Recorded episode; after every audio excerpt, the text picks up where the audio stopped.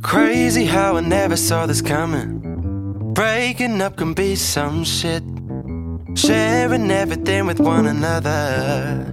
Yeah, yeah, yeah, yeah. Yeah, yeah, yeah, yeah. I'm just trying to find some peace and quiet. Put me in solitary confinement. Cause anywhere I go, I know I'll find out. Hello，大家好，欢迎来到新一期的 Meeting 在线。今天这一期呢，想要跟大家聊一聊，嗯， 类似于网络黑话，或者是说一些新出来的新鲜词汇。然后呢，我们大概呢是分成两个部分，一个部分呢是，呃，据传说是零零后的一些零零后、零五后的一些网络黑话。然后第二部分呢是想要跟大家聊一些新鲜词汇。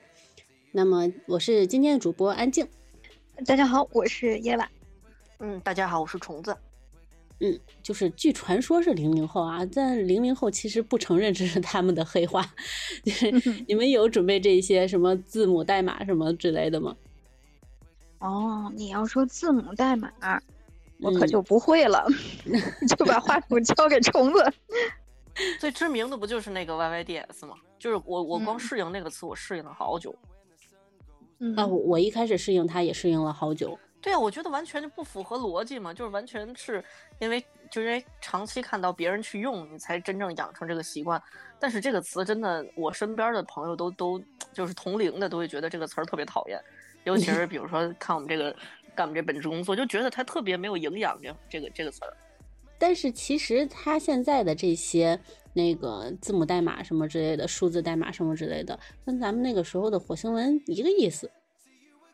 嗯，比我们更肤浅点，我感觉。火星文要稍微复杂点儿，对我觉得 YYDS 不就是拼音缩写吗？对，就是他们就是怎么说呢？这个精准度也不高。你看以前不管是火星文，它精准度还是很高的，对吧？嗯。现在是同样一个就是拼音的代码，其实有背后可能是不同的含义。其实，因为其实我觉得是一个意思，就跟八零后骂九零后的火星文一样，九零后说零零后的数字代码。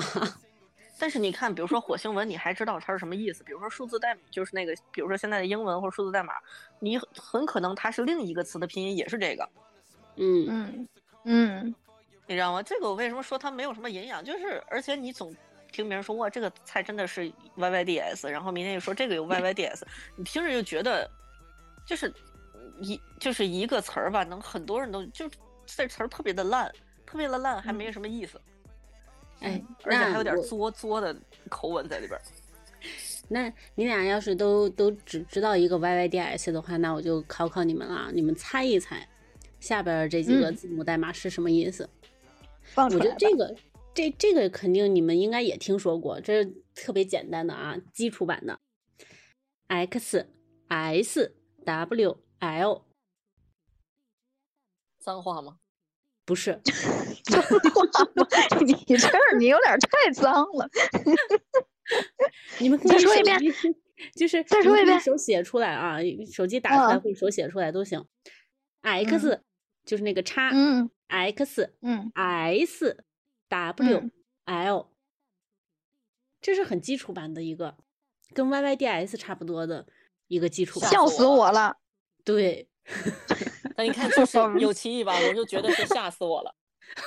啊，那再猜一个啊，这个是嗯，S S F B，两个脏字对吗？嗯，都不是。好嘞，你看我总往脏里想。S S F B，前面沉默了，我们。沉默了，舒适方便是吗？啊，舒适方便是吧？不对，前面是叠字儿。提醒一下，跟害怕有关系。沉默了。什么什么福薄是吗？福宝，你这，你看我用这个词，起码是有点营养的，你看这样。哎呦喂！我觉得咱们咱们应该往年轻化一些去思考问题，不要再往这种老崩的词儿上带了。那怎么办？多年的社会经验就已经让我不是一个肤浅的人了，你让我怎么？不是，安静，下一个，下一个，下一个。这这这这说出来，这瑟瑟发抖。然后还有。嗯，我看啊，就我觉得真的是不好用，你知道吗？这种东西真的是不好用。哎，我觉得瑟瑟发抖这个不够有传播性，没有那个吓死我了强。但是你知道，你知道那个什么，就是嗯，他们的一些一整句的对话里边，就是全都是这些。我的天，我去，代码吗？不都是？你看这个，它有一个语言环境，就比如说咱俩是同班同学呀，或者说是，嗯，比如说有同样一个语言环境，对吧？就大家词汇量都这么少。嗯，同样的梗，环境不一样，对，然后大家词汇量都挺多的话，你这词也你装不上。嗯嗯，你知道这些都看过，但是真的是还嘴硬，这些都 看过。然后因为因为我自己的工作的话，有时候也会碰到这些东西嘛，就是就是你得去做这方面的工作，但是你发现就是你记不住，你是真记不住。嗯嗯，那再出题，再猜一个三个的啊，叫做 D B Q。八 B Q 了，BBQ，嗯死的没有没有没有英文，它应该全是拼音，你看就是没有营养吧，就是没有营养。要都是英文，就该说是那个什么了，崇洋媚外了。还有那个之前有过一些是日化过来的，日日日语拼音不是日音译过来的，然后就有人说 说那个什么，说对不起吗？是对不起，对不起，嗯，唉，有营养。那些日语音译过来的那一些就会被骂，说是那个就被日语文化、被日本文化侵蚀严重。那有拼音，你又说这没文没营养，不是你知道吗？就是对日本文化侵蚀严重，最起码还有个文化。你不管怎么样，它虽然不是从自己的，别人的，你这拼音，你真的是一回回到解放前，幼儿园你都都真的都不是这个水平。来下一个，来来来，下一个，嗯。D R L，B R D D R L，大容量？不是，这天呐，这哪个方向的呢？是形容嗯都扔了情绪吗？打扰了都扔了？嗯，对，打扰了，打扰了，嗯，打扰了。对，你看这随随随便便你就看，我就能说出这么多来。都扔了，大容量，打扰了，点燃了，低热量，大人了，当然了，丢人了，打人了，当人了，你当个人吧。这上面这几个就是那个属于这个字母代码的，然后他们其实还有一些那个汉字的，你像扩列，嗯，知道吗？是什么意思？扩扩列，你举个例子。扩列就是呃。提手旁一个广的那个扩，然后列表的列，嗯，对对，它大概是个什么意思呢？就怎么叫个扩列法？它这个扩列就是应用，它应用于求扩列，加好友扩列。我知道，我知道，我知道，但都很小众的事儿了，那都是就是就是，我觉得就是分不同的场景吧。你看，像比如说那个什么 YYDS 这种场景，主要是存活在比如说短视频啊、抖音啊，然后起来之后。然后大家会在一个阶段盲目的去追求某一个他们认为的潮流，所以这个东西是起来的。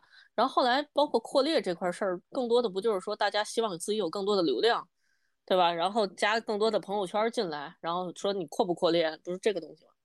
嗯，就加交交新朋友。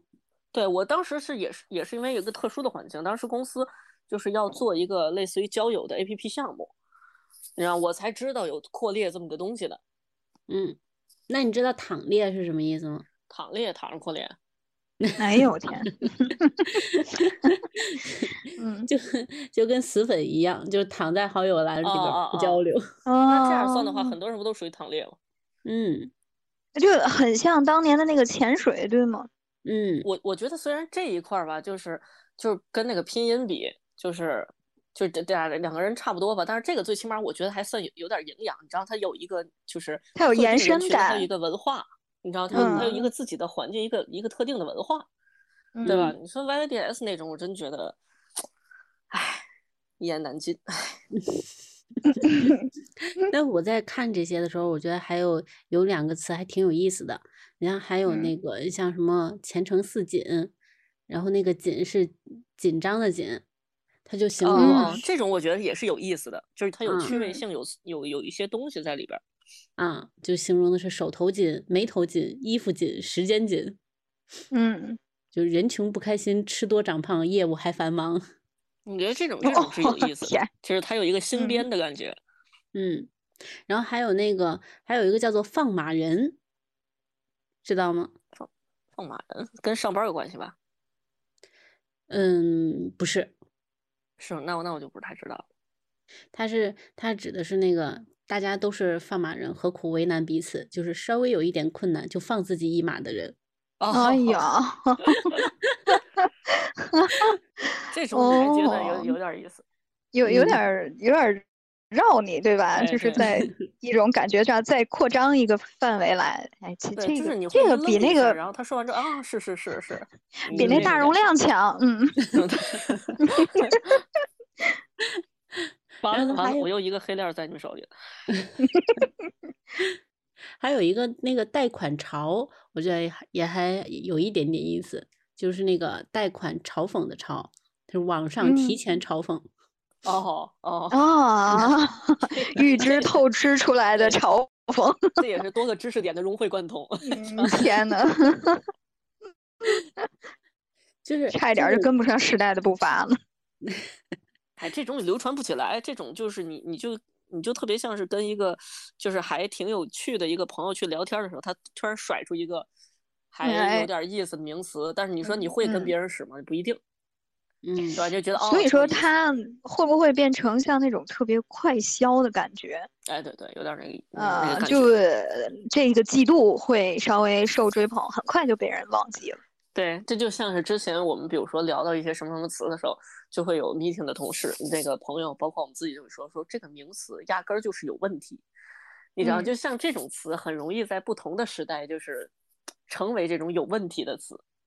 你知道这样说法不准或者什么，但是在在在我们这个时代或者在特定的环境里，它是一个比较多知识点融汇的一个有有意思的一个一个一个成果。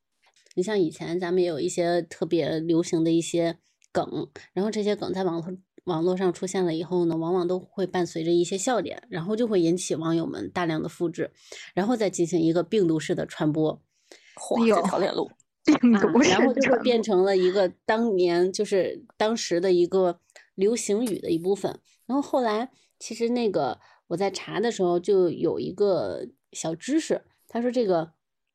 刷梗背后的病毒式传播逻辑是大量用户重复制造同一信息，本质上呢是一种模因现象，就是模式的模，原因的因，然后它的英文是 M E M E meme，然后这个词呢说是最早是由进化生物学家理查德道金斯在一九七六年他的一个著作《自私的基因》里边就已经提出来了。他是把这个魔音呢作为一个文化基因的最小单位，它是一种类似于遗传因子的文化衍生因子，然后可以进行复制、模仿、变异，还有选择等等过程。然后网络世啊，网络世界的一个造造梗，还有像咱们刚刚说的那些字母代码呀，什么扩列、躺列呀，什么这些的，什么造梗、毛梗呀，都是它的一个复制变异的一个外在形式。然后你像。这其实就跟咱们之前的什么火星文之类的那些，还有以前每年的一个流行语汇总，就都是这个意思。其实我在查的时候，还有很多的一些学者都在，他们竟然还在研究这些零零后的这些社交黑话，然后研究他们的一些形成表达，然后情感宣泄，还有身份建构，甚至我觉得有时候这种东西真的是有点过度解读了。因为在我们这个时代，跟以前那种互联网，其实以前互联网他们也觉得自己发达，但是跟咱这儿比，他们就真的很原始，就是早几年的时候，对吧？但是我觉得这一代很多的一些名词风向标不一定是真正在就是就是大多数人群的一个一个经典的呈现，那更多的可能是比如说媒体啊或平台啊，它抓住就小众人群，然后把小众人群的一些点进行传播，它其实并不代表大众。嗯，你知道，所以我觉得把他们解解读成一个文化，我觉得是有点 过度解读了。尤其是在这这几年啊，这这样一个信息量高跌，然后属于就是各个平台都在抢流量的这个阶段。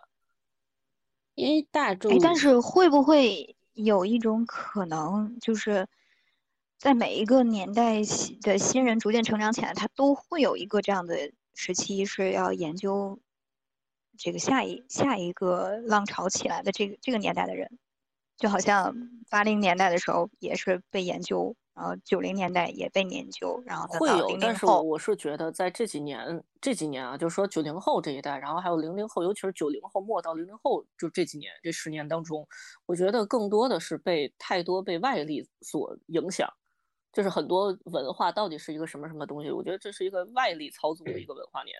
以前的话其实也会有外力，但是没有真没有这那这几年那么强。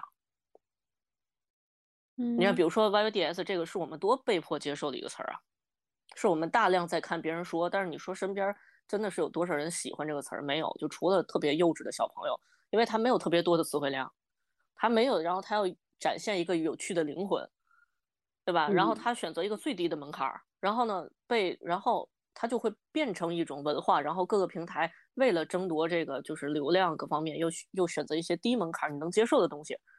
对吧？所以这种东西才被所谓的炒起来。我真不觉得它是一个，哪怕是以前的火星文，我都觉得虽然无聊归无聊，但是它毕竟是一种很特别的东西，对吧？你说，但是把拼音作为简称，然后作为流行语这个事儿，真的是我觉得是一种文化倒退。就我个人觉得它是一种文化倒退。如果它真算的话，就是我感觉呀，你对火星文是有一种滤镜在的。没有没有没有，我觉得火星文跟其他都是一样的，因为我 自己也不玩这个。我上我我上学那么大时候我也不玩，就是你看以前，比如说早一代，比如说父母那辈也有黑话，就再早期也有那种黑话，就是在特定的年龄层，他会有一些自己，比如说台湾之前还有那种，比如说那个蛇，就是什么蛇形，就是比如说你每说一句话，你跟你的闺蜜是有密语的，你每一个单词后面加一个，比如说一个 e 的音，或者是或者是 r 的音。对吧？然后你们只能听懂对方的话，你就觉得这种这种东西是它有创造力在里边。你说 YYDS 有什么创造力？不过就 是一个更低门槛的沟通方式，然后它仅限于于很小众的群体。其实是不是在日常生活当中，不管是零零后也好，九零后也好，基本上没有人去真正的实现用 YYDS 进行日常沟通。谁会？你上我我这么说一个现象就是。我们比如说有个小有小朋友，就是，呃，我们大家工作的时候，如果他他就是他会觉得 YYDS 是一种潮流化的东西，他并不觉得是他自己的东西。嗯。然后呢，他以为当他说出 YYDS 的时候，就基本上我们这一群人的反应基本上就是说啊，你太太幼稚了，你就这么幼稚，你怎么干这一行？就是你的如果这个程度是这么低的话，你怎么干这一行？就我就我就说我个人的这个这个情况啊。然后，嗯，然后但是你看，比如说火星文也好，或者说。就是你发现，比如说在什么闺蜜当中的密语这种东西，我们我在去听这些文化的时候，我们觉得哎有点意思，我觉得哎挺特别，你知道吗？但是你说 YDS，我们只有一种，就是真的太匮乏，你干不了这行。就是觉得像其他的那些语言，最起码都转了个弯，动了个脑子。对，它是有一些自己的特性在里边。然后你会发现，然后像比如说 YYDS 啊，像比如说刚才用大容量，就这就这种拼音词。然后它会限制你语言的发挥，就是它，你你长期用这种词，你就会发现自己的词汇量越来越少，嗯，然后自己能跟别人沟通的空间越来越少。它不是一种密语，它是一种限制化的文化。嗯嗯。之前比如说在在前一段时间，整个的就是平台，因为就是就是我说的可能更复杂一些原因啊，就很多这种词是炒起来的，然后炒起来这这些词的人并不是什么专业的做搞文化的这群人。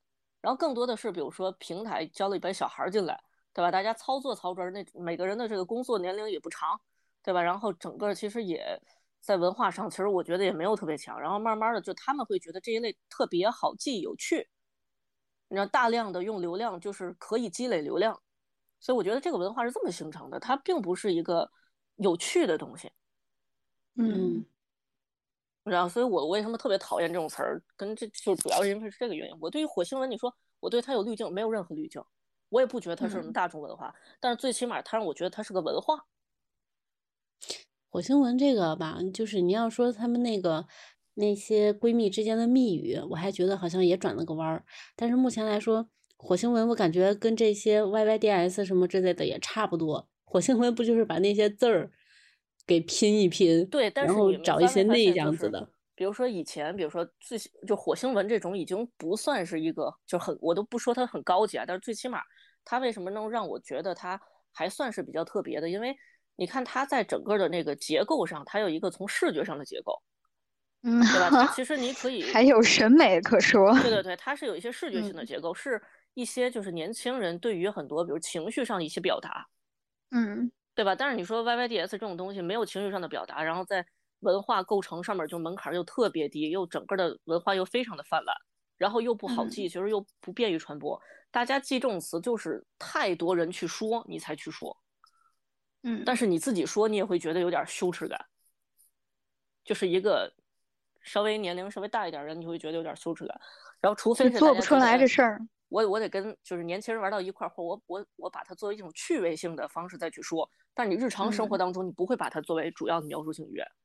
嗯嗯，哎，说到那个，刚刚虫子说了好几次，就是说大家语言的匮乏，然后就咱我给大家带来的第一个就是词新鲜的词汇，它也不一定是新鲜的，因为这个词并不是新出来的，只是可能嗯不太被提及，或者说在我看来我比较新鲜的词叫做文字失语症，你们听过吗？嗯，有大概听过这个概念。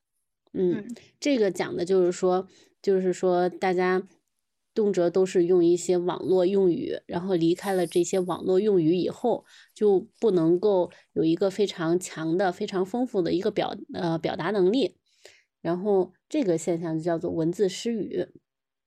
但是它他还有一点就是说，其实像我们很多人，嗯，就是在平时说话的时候，可能都是话痨。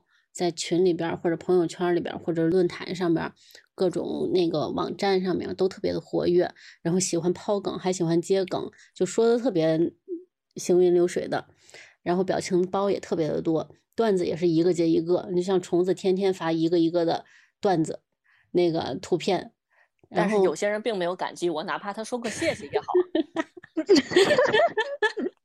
谢谢，不客气。然后张口呢，就是各种流行语喋喋不休的。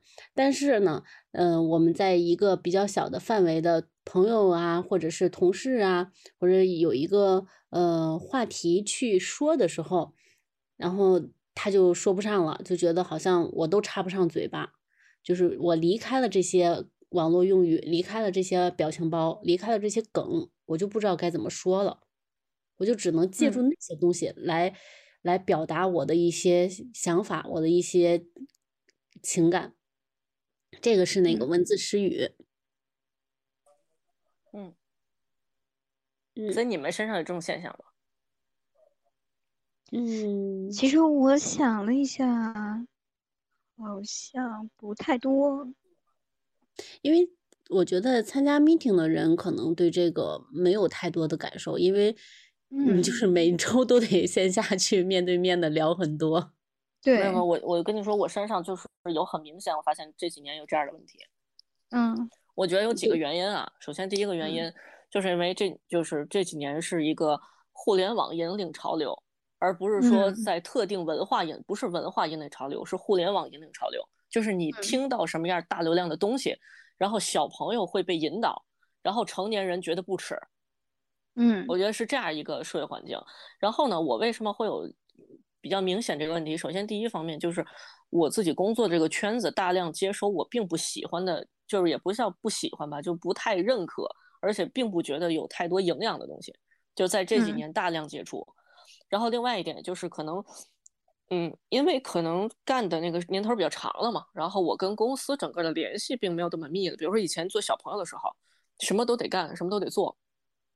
对吧？然后到了后期，可能我们自己很多业务板块就能自己独立做的时候，反倒是跟别人的联系变得少了。然后呢，再加上可能有的时候我们自己独立去做一些项目，然后你自己的生活的，就是接触的面儿也少了。嗯，就是我不知道大家能不能理解这种感觉啊？就是比如说以前可能我的工作就是说每天上班就是要要跟各个部门去学东西，然后自己哪哪都不行。然后呢，你上边要接触很多，然后为了要补充很多上面的东西，你要你在你私底下，比如说你要去交更多的朋友啊，然后你必须哪哪都去啊，或者说有有趣的东西，我就希望能去尝试，能去接触。在这样一个状态下，你整个的语言环境是非常丰富的。就是拿来很多东西就就能用，然后你听到什么语感，你就立马你就能用，能把这种语感迅速的能复制下来。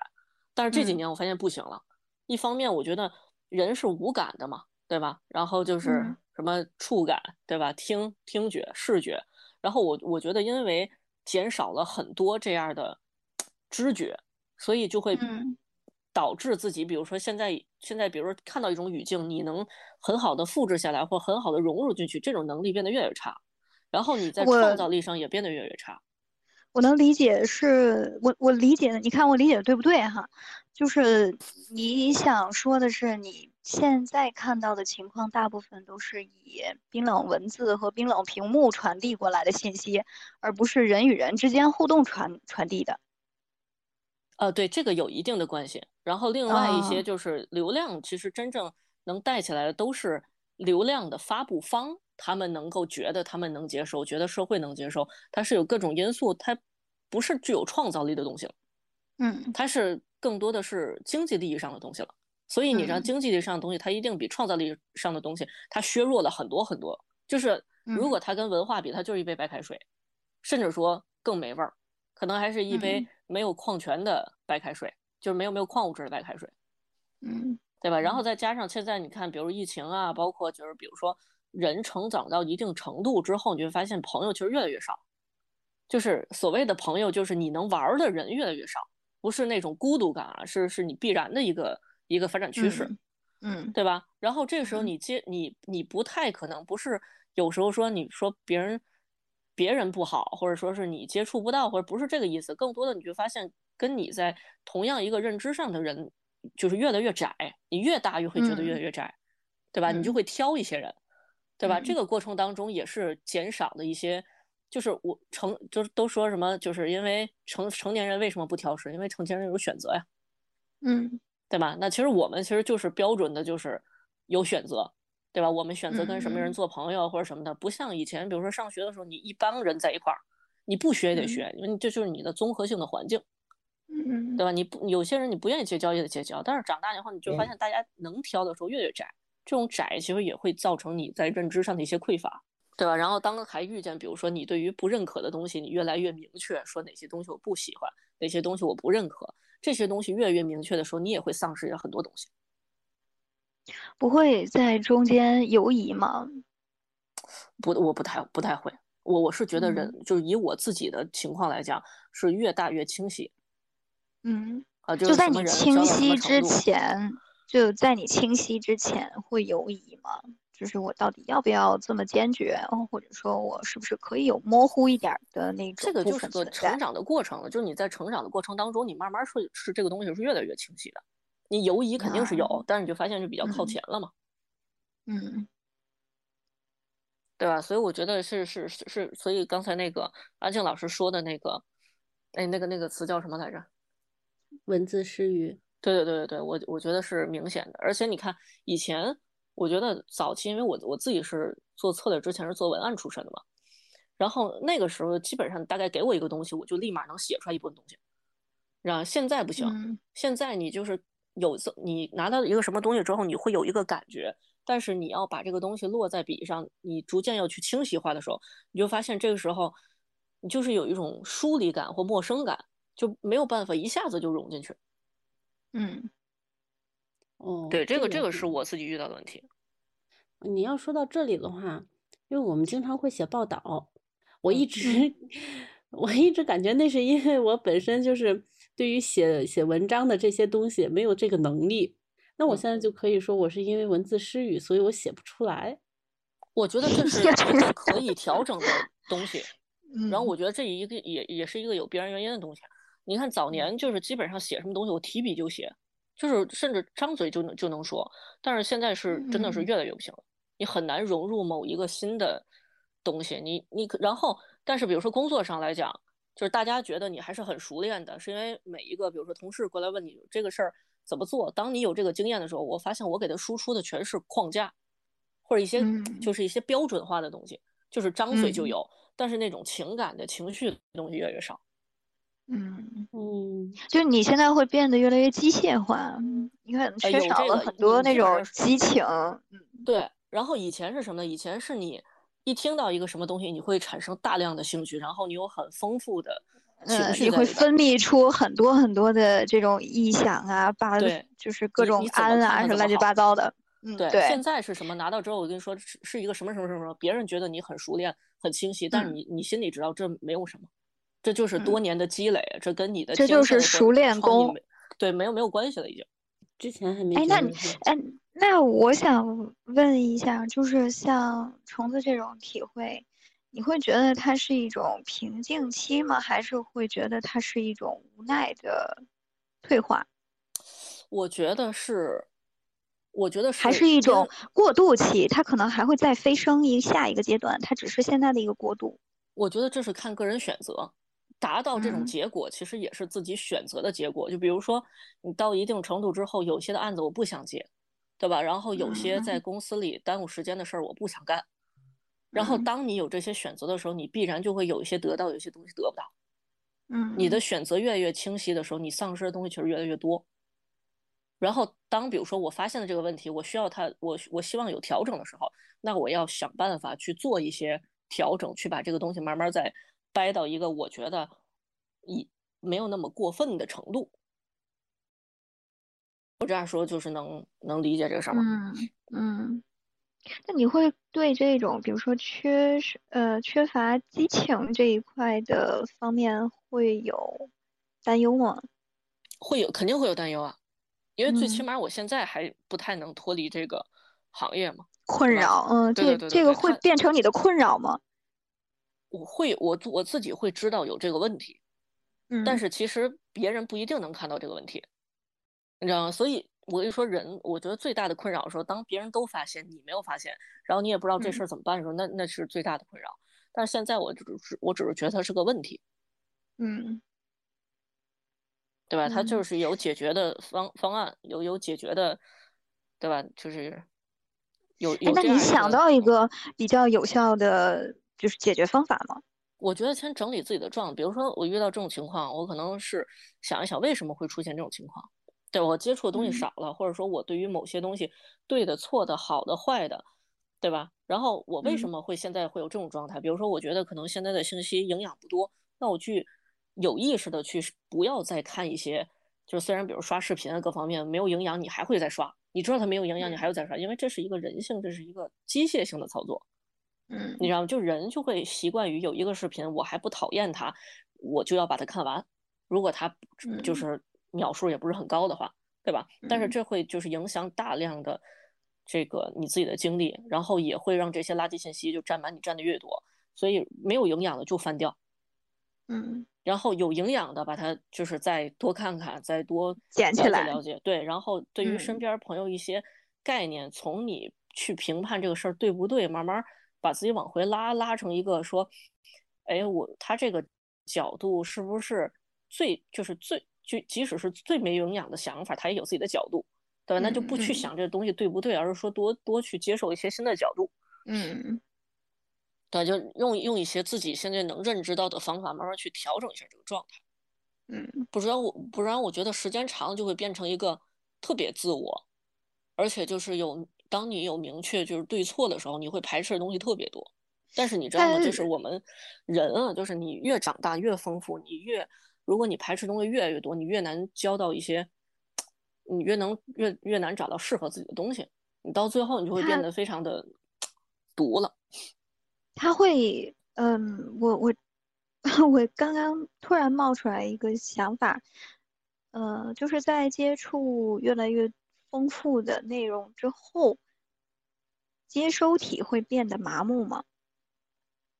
你看你接触的东西是一个什么东西？如果它本身就没有没有营养，你只是在短期之内你觉得有趣有新鲜，时间长了你就会变得很麻木，因为它的层次非常的单一，嗯就是它里边的这个层次非常的单一。但是如果你接触的是一个层次非常多的，比如说一部好电影，你就发现嗯你隔几年看完之后都有不同的角度，比如说类似于比如青蛇。对吧？嗯然后比如说类似于那种，比如海上钢琴家这种东西，你隔几年看你就你就不一样多，因为它层次多。就我们现在接触大量能让流量体带起来，都是层次非常简单的，然后能刺激感嗯官的。我是觉？得最近其实近期也也会有一些我觉得还不错的词儿，嗯然后就比如说类似于后浪，后浪我其实也不，我觉得它也是一种很矫情的词儿，但是最起码它有点营养，嗯嗯，对？吧？它代表了一种观点，对对吧？？不管你认不认可它，它就是一种有一种新的态度和观点在里边儿。然后我我嗯自己有几个词儿，我觉得还不错，有时候我会搜。然后一个是那个就是呃信息茧房，呃，减房，嗯对对对对。然后那个嗯我觉得这个这个词儿是有点意思，因为我看之前看到这个词儿，我之所以会存，我是觉得就是自己也会哎有一个一样的情况。对吧？你被一些嗯单一化的、简单的东西包围的太多了，所以你就会变成一个，其实你以为你看了很多，其实是一个比较平庸的嗯状态。对。呃，然后还有一个是我觉得词儿不错的，就是一个钝感，就是那哎，我今天还想也准备了这个钝？感力，我觉得这个词儿真的是嗯很好。嗯，我觉得你先说要要不啊要给大家解释一下？嗯钝感，我理解，我不知道这个词儿应该怎么样去正确理解啊。但是一开始我觉得这钝感这个词儿好在，我觉得现在的人太快，来不及思考。我觉得钝这个事儿吧，就是能让你缓慢的去在接收信息当中有个过程。而且我觉得有呃时候下的一些决一些想法或者说一些决定太快了，太快了就会丧失一些什么东西。所以钝感这个词儿对于我来讲，我我觉得它好，我是这么去理解它的。嗯，就其实这个词的解释就是让大家别反应太快了，很多时候它可能会有很多打脸的状况，所以你你钝一点、慢一点、迟缓一些，然后慢慢看清全貌之后，你再去，哎，去去有对它有反应，对它有反馈，这样可能才会更好一些，或者说你可以理解成为。呃，你不需要做的那个最尖锐的部分，其实你舒缓下来也不错的这么一个状态，可以这么理解吗？对嗯对对对，嗯，我觉得就是每一个词拿来之后，大家会把它融入不同的场景嘛，对对，对吧？但是但是这个嗯词儿让我感觉是特别舒服的，就是让我觉得还挺有层次的。嗯那跟我之前理解的那个钝感是不一样的。我之前理解的那个看到的那个钝感，它的解释是类似于不不要那么过度敏感。哦哎对我觉得这有有这个也有这个方面，对，也有这个方面，嗯就是你你你不要太快嘛，就是你也不要太敏感，你可以迟钝一点，呃，可以就是不要总是。呃，这么敏感，对吧？对就是这种方向。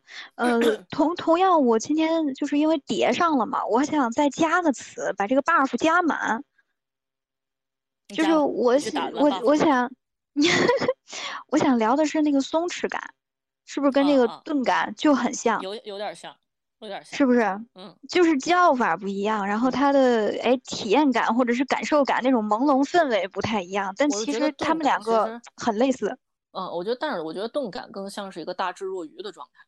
哎，对，他的智慧潜藏在他的慢慢回回味中。对对对，然后我觉得松弛感更处于一个就是人的一个状态。嗯。嗯呃，这个松弛感的大概意思呢，就是说，嗯，我们不再不要把自己活得太紧张，然后你遇见什么事情的时候不太慌乱，然后你可以轻轻松松的应对那些就是突如其来发生的那些情况，就大概就是这种概念。然后前一得阵子呢，对于现在的我们就是挺重要的。我觉得本身类似于这种词儿，我我觉得钝感还，我嗯觉得钝感好像更丰富一点儿，就是在我的认知里边儿。然后，但是松弛感是我觉得是逆商的一个很重要的一个一个组成部分。就是你知道我们现在在这个信息这么快，然后整个变化这么快，然后整个社会相对于比以往来讲，就是要浮躁很多的这么一个状态下，就我们要找到一种合理的方式去跟一个不合理的环境进行对抗。我觉得松弛感是一个很好的一一个方式。前面就是它这个词为什么会突然出现在大众视野当中呢？是因为它发生了个事儿，然后还上了个热搜。有就说这个事儿是什么事儿呢？说一家好几口说一块儿坐飞机出去旅行，然后突然就是安检到他们家的时候，妈妈带着小宝宝，宝宝的这个护照好像出现了情况，哎，等于说家里面其他人就上飞机了，就剩下妈妈哎陪着宝宝，的然后哎回去去拿这个护照，但是呢，所有人的行李都挎在妈妈的这个护照下面，妈妈和宝宝上不去，等于说家人走了，大家都没拿行李走，那行李哎，又被退下来。要学起来你看。，行李被退下来之后呢，这个要在机场做寄存，然后妈妈要回去折返，把这个到了期的护照续签，然后再返回来去安排那些快递，把那些行李寄走，然后全程就是整个家人在飞机上的人。就是也很轻松，就说啊不用太着急，只要是啊把这事儿办了就行。然后我们在目的地等你。妈妈这边也没有很着急，就带着孩子去一点点的去准备前面落下的那些呃检查的部分。然后等到都准备好了，他们在目的地汇合。但这个是被同样一起旅行的人记录在了微博里。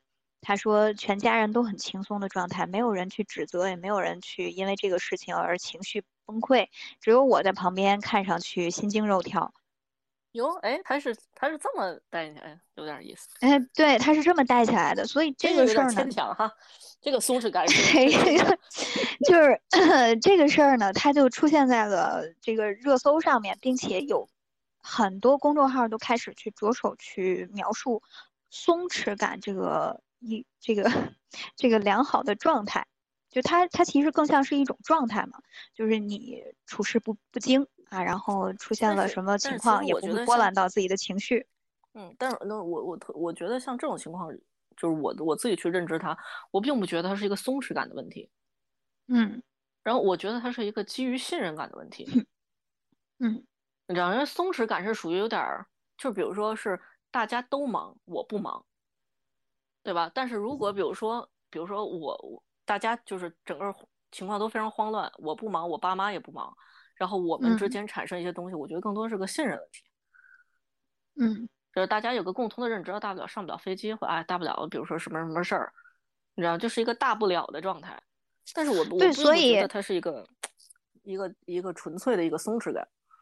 对，所以说我我其实对于松弛感的理解，我觉得它都是有。基于一个基础之上的松弛，就如果你，比如说他们家的松弛感，第一就是来源于我对妈妈处理这件事情的能力，我并不担忧，我也能相信她能够最终和我们在目的地，呃，汇合，还能把行李提前寄给我。对，还有还有就是他妈妈不痛快，全家也不痛快，反正就跟着他走。还有一种可能呢，就是他们家。本来就有足够的金钱基础，不不担心多花在一程的飞机票，对，也不担心去多花快递费的这个费用，所以所有的松弛感，在我看来，它更多是基于它底层的逻辑是不匮乏和对对对不匮乏带来的笃定，是，嗯。就是他不是说平白无故的说我我啥钱也没有，但是这事儿落我头上了，我还能不着急？就 我觉得这第一方面就是人家是有基础的。是，你就说那个对抗环境那个松弛，所谓那个松弛感，不也是因为出于你自己的自信和对于自我环境的一个认知吗？嗯，对，对吧？这都是一种能力。对，但是嗯，但是现在又有一种情况，他会把它嗯。偏离化了，就是理解嘛，这种对这某个词的理解都会越来越，呃，走机，就是它越来越不像这个词儿最初的那种状态。那么现在就有一种趋势，就会把这个松弛感越来越倾向于躺平。哎，但是你有没有想过，就是说对于大量的公共账号来讲，突然有个热词出来，该写的别人都写完了，我怎么办？嗯嗯，没的可写了。哎，这是一个选题的问题。后来我就会把这个东西弄得越来越水，越来越没有营养。嗯嗯，对吧？然后我就觉，我就在，就我就在看他这种所谓这个角度，我就非常的迷，你知道，我就是迷思，就是怎么把松弛感化成了躺平。所以我觉得看到这种第一反应就是把公众账号取消就完了。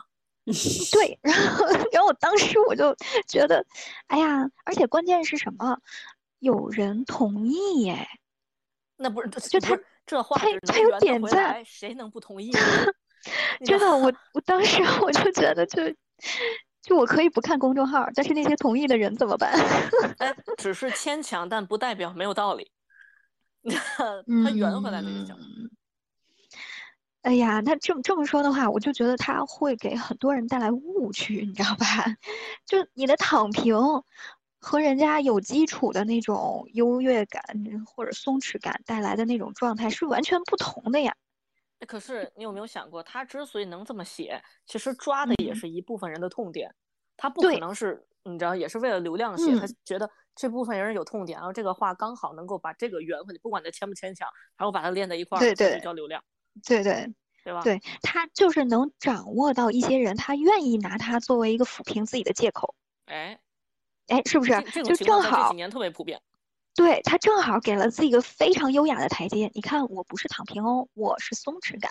你倒霉德行，你 知道吗？真的是，就我每次在看到这种时候，我就觉得孩子，你是不是要回去回炉再重练一练对于 语言文字的理解？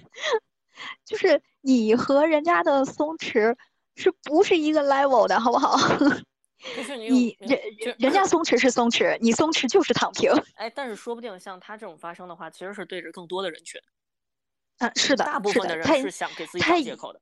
一定是有非常大的受众，他是支持这个说法的。对，嗯，这个公众号也就是抓抓准了这些人的心态。对，所以你看，我我就说这几年可能我们更多的公，就是你你看他刚出来的时候，刚有比如说这种，也不叫刚出来，就是微信有很多年，但是这几年确实是信息量非常的泛滥，嗯，对吧？在这个环境下，你就发现什么东西都能被说的跟白开水一样，嗯，然后这个时候我们可能更多的工作，比如说在刚它刚出现的时候，我们可能说哦，我我取那么多角度，其实你那个时候是迷失的。我反倒是觉得到这个阶段，大家一看说哦哦，跟我想的不一样，走，拜拜吧你们。嗯，哎，但是啊，就是我跟你讲，如果是有慰藉，它可能还会有不一样的方向。就像这种没有慰藉的，我就心安理得的吃下了，呃，也是也是这种心灵抚慰，它就不是我觉得不是接收信息，它是嗯，就是找平衡来的。哎，你就你你觉得有没有像那种，比如说网上算命？那种感觉 是吧？对，就 特别那种后现代感的迷星。对对对对对对对。十二个星座，这个这个月就是今年没有不好的，是的，有财运有桃花运，只不过是来的时间不一样。你听着就爽，但本质上就是告诉你今年没戏了。就算现在不顺，那一定是水逆，也跟我没关系，你知道吗？特别会安安慰自己，对吧？对吧？就跟早年求神拜佛不是一个原理吗？图个心对，然后 就就公账号，就那种感觉，对，就是那个，你知道，就那个，呃，我我去我去我去海南，不是海南，我我去那个福建的时候，他们那边去就是上香拜佛，他会摔那个孝杯。哦哦哦，啊，那个那个孝杯一正一反，交杯应该是叫交杯，但是但是我那个时候是是记错了吧？反正就是他一个笑笑嘴的嘛。这个词我早年看那个就是台湾电视剧或那种老电视剧会有，你知道吗？然后我就一直因为他们那个口音也有时候也不是特别正，所以我一直一直不知道这个词叫什么。就是呃，应该就是交杯，对，但是我我总是习惯交错。对对对对，然后那个它是个红色半月牙两片儿嘛，然后你摔到地上的时候，它有一面是凹起的，有一面是平面的，然后你摔成一个方向的时候呢，它可能就有一个说法。摔成各自不一样的那个方向的时候，它有又有不一样的算法。嗯嗯。然后我就当时觉得这个这个文化就是特别好，我我巨爱上那儿去摔那个杯。嗯。然后我就觉得现在就是这种，对，现在就跟买就是看公众号也是这样的，就是我今天翻到了这个公众号，它对不对我心思的问题。点菜的，对，就不是来看看知识的，就点菜的。就今天对我就是就是就是他说的是不是说到我心坎儿里去了？要是说到我心坎儿里了，行，我就关注你；要没说到我心坎儿里，算了，也不行。突然有一天跟你觉得一开始觉得跟你观点是一致的，突然有一天跟你观点不一致，就你完了，你不是我自己人了，也不是我爱的那个公众号了。对对对对对对，你变了，一定是换小编了。这小编没有认知的东西。这个这个狗腿子举着笔不不会好好说。小编是是是懂你的，你知道吗？后来对，哎，这个画风不对，一定是换小编了。哎呀，这个小编真的是，哎呀，一定三观不正。对他还会把这种词，他会连上串儿，你知道吗？就像刚才你说的这个钝感。啊，他会把什么躺平、钝感、松弛感放在一块儿，我觉得完了。我现在 完了害怕看这个，我以前觉得超害怕的在特别害怕看这个。嗯，我觉得如果一旦稍微有一些就是稍微年轻一点儿的，刚刚准备要实习或者刚刚是进入职场的人，其真挺害人的。就他看完之后，就是他就会理直气壮的跟你 say no，就是你让我加班 no，你让我干这个我 no，然后他没有任何理由，就是看了这些公众号。对，然后有一个阶段不经常会出那个就是什么零零就是零零后或者九零后整顿职场嘛，整顿个屁！到最后那几年是属于整个把整个大市场搅浑。对这小屁孩儿你整顿什么酒厂？你知道职场是什么？你知道自己干的活儿到什么程度是对的吗？嗯，所以很多人他们会看完这些之后，但有种就是非常多爽感。反常啊，他也真的很反常。因为刚刚他之前是正常人，你知道吗？他看完之后他就不正常了。对，他有一种爽感在里边儿，就是他有人生底气了。就就嗯跟我平常问我妈，我说妈，我是不是个废物？我妈一定会跟我说不是，但是其实我干这件事时候贼废物，对吧？有时候我刷钱，我妈，我是我是不是我我刷钱我都刷不好？我妈说不会，孩子怎么会这样？但是其实就是这样。我是觉得松弛感这这个词儿，它就不适应于职场上，它应该嗯就适应于一个情感环境里，不管是家庭，还是说朋友，还是说呃什么其他类型的一些情感环境里，它的松弛感，我觉得是很重要的。我觉得在一个情感的关系里和情感的一个氛围里面，它是需要这个松弛感的。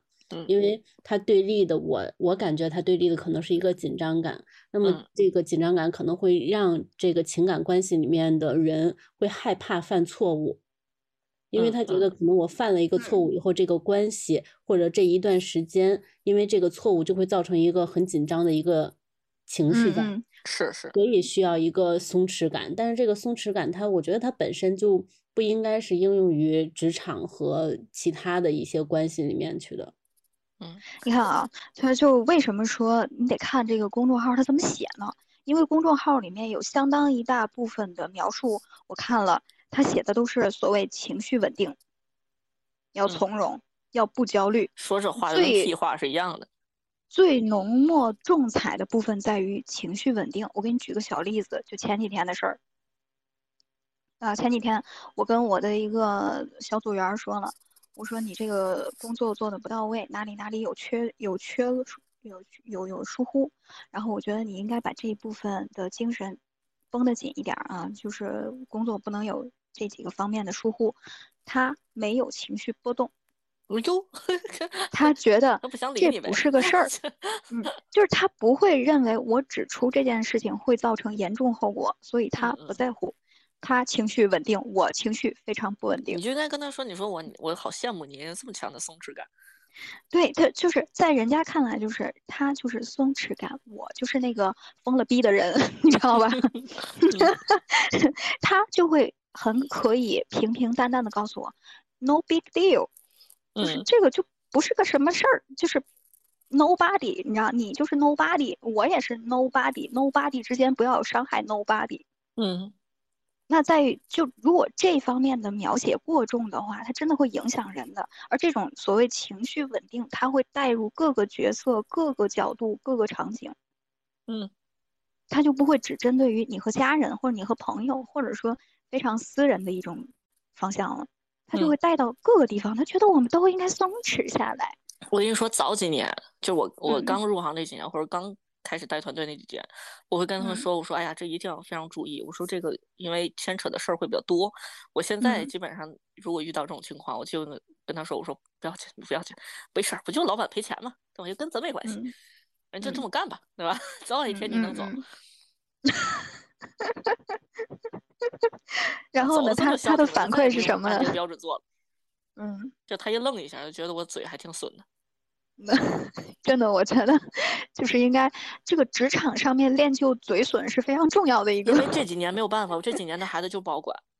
对，真的不好管，相当不好管。所以我跟你说，与其你正着跟他说，不如跟他反着说。他自己大概说，哦，嗯好像，哎，好像被损掉了。你要是跟他，嗯你要跟他认真，他就跟你不认真。对，本质上来讲，我觉得我们就现就现在这个社会环境来讲，我们应该有一个想法，就是说，你就是你，我就是我。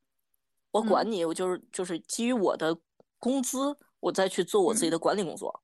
但是你怎么样跟我没关系，因为你不行，你会被撤掉。对，因为你他明白这一点的时候，他就不会跟。你较劲了。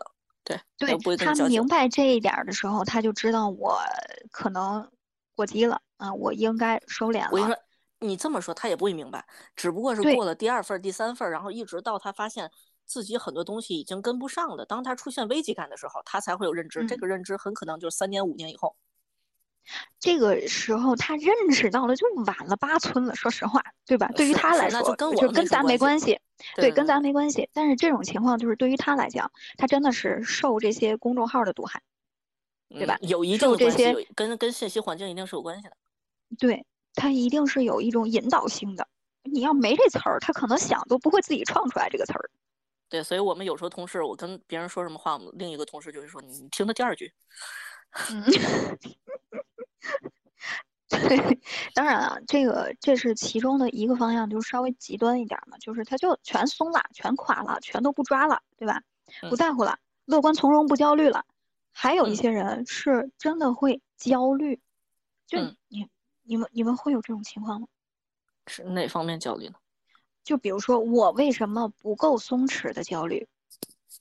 我觉得这是一种能力。松弛我，我我我个人觉得本身就是一个要去学习的一个东西，嗯它并不是一个你现在必须要有的能力，而是我觉得嗯当你发现，比如说，就刚才安静老师说不适用于职场，其实也适用。为什么？就嗯是当你发现你没有松弛感的时候，你意识几个问题。第一个是你自身能力现在是不是在某一些方面有缺失，让你觉得有不安全感。嗯对吧？然后另一方面，是不是这个环境到底适不适合你？我觉得一个成年人，就是小孩儿，不要去评估这个问题，哪儿都不适合，嗯对吧？对但是你工作如果有一定年限，就五年我都觉得不是事儿，就差不多有个十年左右的话，你大概能嗯去评估你你以以往的认知，你适合什么，不适合什么。嗯我觉得它是一个一个综合性的一个能力。当我发现要不是我自身的问题，要不是我环境的问题，你该做出一个调整。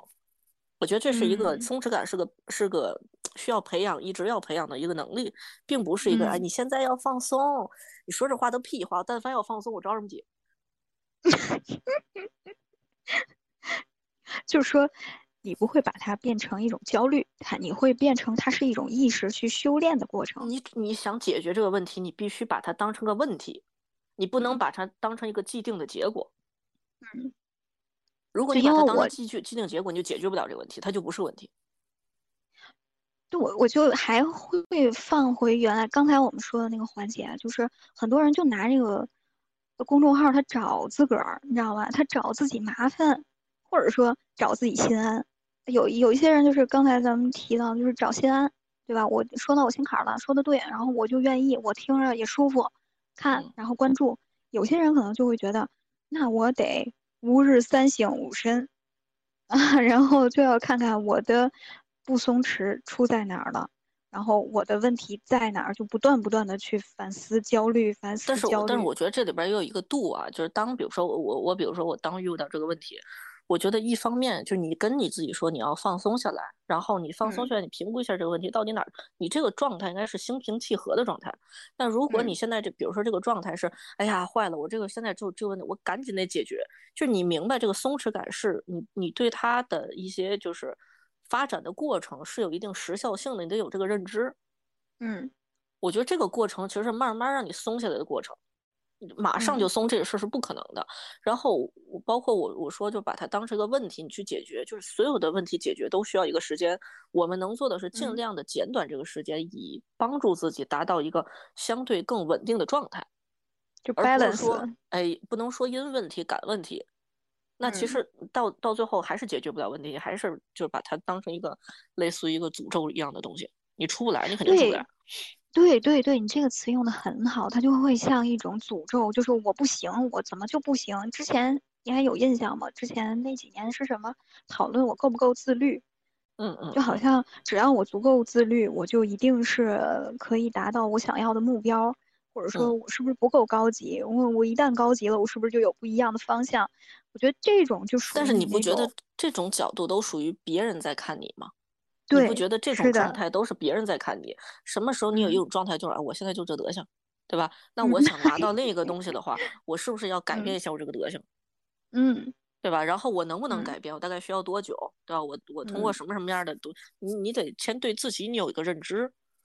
然后付诸行动，对吗？对对而不是说我一直关在角落里头去反反映我自己的问题。对，然后我觉得当时当你还是一个成，就你你的状态成为一个成年人的时候，就是当然我们现在这嗯。么说，可能过几年我们发现自己也是个小孩儿啊，就是你的状嗯。态相对于成人的时候，你是更了解自己和接纳自己。你嗯。当然不是说躺平，而是说我我知嗯。道我自己几斤几两，嗯，尽然后在未来尽可能的知道更清晰化自己几斤几两，以帮助做自己做一个适合自己的选择。然嗯。后，其当你没达到这个程度的时候，然后你没有没有办法建立这种认知的时候，你只要是错，你就去改就好了。你不要想啊，别人是不是看我，我送，不要想那么多，你没有能力去想那么多。对所以我就觉得像那种就是无处吐槽又无法去发掘自己真正问题在哪儿，只会转化成为自我反思。嗯，有时候就是找自己错了，那就瞎想这就是伤上加伤。对对对，而时间长了，你整嗯个的精神状态会是一种浮在外面的状态，你没有办法，你归到自己自己身体上来，你一直都在外面嗯浮着。嗯所以应该打开自己一点儿点儿，就是让自己去动起来，而不是就是闷在闷在被窝里去想呀，全世界都说我不好。我觉得第一步先先把自己先找回来吧，把自己找回来之后再看，基于我这个个人，我对待这样的一个环境，对吧？对待嗯不同的状况，我是一个怎么解决？有有没有一个什么样的方法帮我自己做得更好，或帮我更舒服，帮我更自在，而不是说，哎呀，我这我是个废物，那那你就是个废物，嗯，是吧？你这自己都喊出来，你找什么辙呢？嗯哎，同样还有一些人，他们会说什么？他们说，嗯，情绪要稳定嘛，所以情绪稳定，他们就会引发出第二个遐想。就我觉得他们是遐想，不是不是隐身，他们的遐想是，我情绪稳定，我只要求我开心，我不能接受我情绪负面。可以呀、但我觉得这也不全面。对，但可以，但是我如果我觉得你能做到这个点，代表你周围的环境能控得很好，你有选择，嗯你没有选择的嗯时候，你说这话也是放屁，对，对吧？你是想爽，谁说不想爽？实话，太难做到了，几乎做不到。而且，但是这个人如果能说出这样的一个话，就在嗯当下的状态，他是有选择性的，不然他说不出来这种这种话。这种说话，这种说话方式都贼挑的。我我只有所以在最他这个的时候，我才敢说这个话。所以他这个就绝对还是归结到公众号的错误引导。反正有一定的关系吧，你也不能纯这么说，因为现在这个是这个环境就语言环境就是这个环境，你你要靠他，你你指着他去改变你吗？不可能。但我我觉得只有他才能够这么不负责任的、轻轻松松的说出来，我哎，但只要求是他们影。响的只能是那类人群，然后那类人嗯群他要去思考自己要不要改变。如果嗯他思考，他发现自己改变不了，对吧？也不想改变，那这就是他们嗯的状应该有的状态，对吧？没有公众账嗯号，还有其他还有骗子，对吧？还有算命嗯的，嗯，对吧？但是如果基于你有自己一个觉醒的话，你你应该想办法去帮助你去。我还是觉得第一件事就是把自己先找回来，然后再看嗯后边儿基于个人处理不同的环境，应该有没有一些更好的办法。其实说实话，嗯，松弛感也好，你是那种紧绷感也好，我觉得可能有些人一辈子做不到紧绷，有些人也一辈子做不到松弛。反正都是穿插来的吧，就都对，可不是一个固能就是定状态。这段时期我可以松一松，然后过了这段时间我可能就又紧绷了，或者说我的紧绷时期会更长。对吧？一松松这么久了，到嗯现在一个孩子都见不着。他是被迫的，嗯 他不是主动选择的，对吧？所以我就觉得，就是你也不需要非得我做不到松弛，我紧绷着也没什么不好哎，对，啊，我你就？找一个自己还有一个方向性的操作方法就完了。对对对对，就是你也不需要说现在一个热词出来了就流行松弛，然后你就把 紧绷的全扔了，我觉得那也不负责任。对，我觉得如果是有这种状态，一般都是自己在这方面掌控力度非常的差。但是如果自嗯己在这方面掌控力度差，什么东西都能影响他，嗯，对吧？一街门街口一个大算命的过去之后，大姐，你下个月有姻缘，你知道吗？他够他足足琢磨小半年的。哎呦我天呐，我感觉小半年都打不住。哎，只要没遇上，我就会天天琢磨。对，等到他五十岁的时候，他回头看看，就是我当我二十出头的时候，有个算命跟我说我我下个月有姻缘，但是我没有抓住，嗯以至于我比如嗯说，哎，对吧？孤苦一生啊哎，如遗恨遗恨半生啊。嗯，所以我就觉得这个就是情绪负面的又怎么样，对吧？你你稍微正常嘛痛苦了又怎么样？对，哎活着嘛，对吧？对你本身就是一个很综合性的一个一个状态。对，就是我很多时候我觉得就是击垮一个人的精神，大部分的时候都是被你想象的那种可能击垮的。对，所以就是说，没有搞不定的人，只有在合适的时机做合适的事儿，没有搞不定的人。所以人也没有搞不定的自己和自己的情绪。对，所以就是这就是一个综合性的产物。我觉得对于大家自己的无能、沮丧，对吧？开心都有一定的认知，了解它就是一个阶段性的东西。嗯，但是有搞不定的强。哎，没错，但是有搞得定的师傅就是贵了点儿。对，就是花钱嘛。哎，今天上午刚跟师傅讲完价，嗯，也没一一毛钱没讲下来。费这半天劲。对吧？但是你看，我我会对自己说，哎，虽然你真是个废物，你一毛钱都没讲下来，那讲不下来就讲不下来，那怎么办呢？对吧？嗯那不是把柄在人家手里吗？那不是自己干坏了吗？哎，对，嗯，OK，这这嗯就是我今天准备的词儿。然后这这还安静安静，还有其他的词。那我给大家说一个，有一个词叫做数字游牧或者是数字游民，你们听过吗？没听过，啊咱不但是我觉得是做过一，不是做过一期节目吗？就是你俩录的。哦那是数字器皿，哦，数字移民啊，那个我看过，游民我也看过。嗯嗯，你知道数字游民是什么意思是吧？嗯，在网络上放羊的意思吗？就是他会出国旅行，然后出国旅行记录自己的生活，vlog 博主，是对，我就很像呃那个 vlog，嗯，不是，也不是。嗯，这个数字游民或者是数字游牧，它是指的是一种工作和生活的方式，它是类似于是远哦程工作和自由生活的完美结合，就是自媒体的那哦种感觉，就我们是工作者。就我俩说的那种，也是也是这种，就是他就是以这种 vlog 形式进行他的经济收入，他每天的工作就是出去玩，然后记录生活，然后以这个为算工作。是其中一种，但是也有很多种其中一种。嗯，它只是其中一个小的范围。然后嗯他们其实就是自由职业者。嗯，对。然后，不用然坐班然后像现在，之前有就好多年前，然后国外那边的数字游民就已经有了。他们还有一个国家，还有一个专门提供灵活工作解决方案的公司，就是专门给一些。挺好的。嗯，专门给一些那个呃最适合作为数字游民工作的一些城市做了一个排名，然后打分呢，还有各种什么天气呀、宽带呀、风景啊、交通啊、美食啊，就给这些城市都打了分儿，然后做了一个排名。他们就是，嗯呃，可以通过电脑和网络完成工作，不受工作地点不受限制，然后可以选择过一种低开销、有收入，然后像牧民一样灵活移动的自由生活。然后还有呢，咱们在国内现在也有了一个，嗯，算是一个组织或者是算是一个地方吧，在浙江那那一带，然后就有这么一个基地。然后主要呢就是这些数字游民的一个聚集地，然后大家都可以在那边去去工作、去沟通，然后去聊天儿、去交友，这是这个数字游民。我觉得这个工作方式还是挺好的。不一定，因嗯为我有一个阶段就是以这这样的，就跟这工作方式很像嘛。因为那阵儿我就不想坐班儿了，因为我觉得在有时候工作上班的时候，这一天我没什么活儿干，我还得把时间全浪费在那儿。我我不觉得它是基于一个效能上一个非常合理的一个工作方式。然后在嗯差不多一九年、一八一九年的时候吧，然后我就选择跟就是当时有两家公司就去做他们就是兼任的一个一个工作，就是类似于比如说嗯传播顾问啊，或者说或者或者责任的一些策略工作。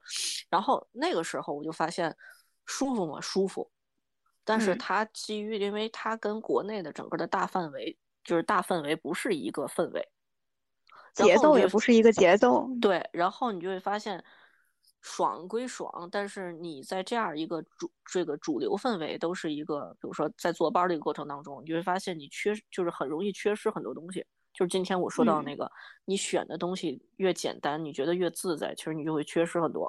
比如说你上班嗯。的时候，他再没有活儿，你身边都有不同的同事，你能得到各种嗯。不一样的信息，基于这家公嗯。司的也好，或者基于每个人不同的这状态工作。的呃工作内容的也也有补充。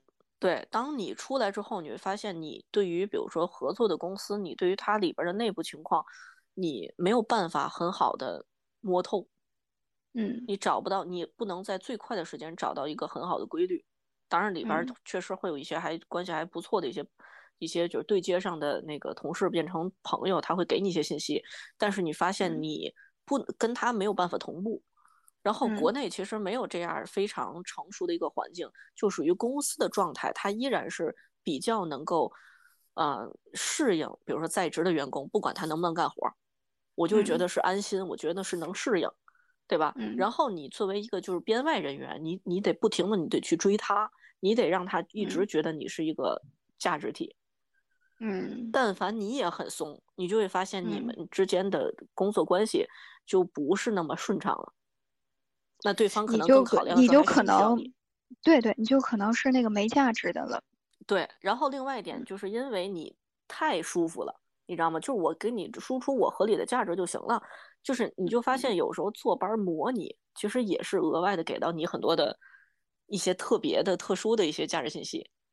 嗯然然后你你真正出来之后，发现你你周围接触的朋友都是你，比如说，呃，喜欢的朋友，或者你可以独处大量时间的独处，你就发现你能学习的空间其实少了。哪怕嗯你听同事说一些家长里短儿，就看你，哪怕你觉得身边，比如说有一些人，你觉得他特别没用，但是他依然给到你一些各种各样不同的信息，哪怕这个信息嗯只是跟只是告诉你，你还是有一定的市场价值的，就是他嗯的平庸告诉你有一定市场价值，这也是一种信息。嗯然后你当你失去大量的信息之后，你就会发现你越来越对于你没有办法更舒服的，就是更标准的去评估自己的状态。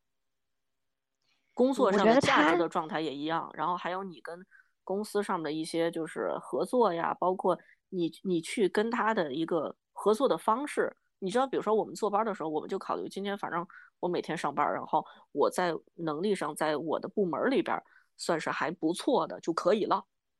对吧？公司运营不好，你是公司的问题，对吧？我基于我的岗位，我是 OK 的，对吧？但是如果你出来之后，你更多的关注，你是站在一个外部的状态，你去关注说这家公司还行不行？如果他不行了，他第一他第一想法一定是咔掉最边缘的人。所以我认为它应该更适用于某种行当的某个岗位。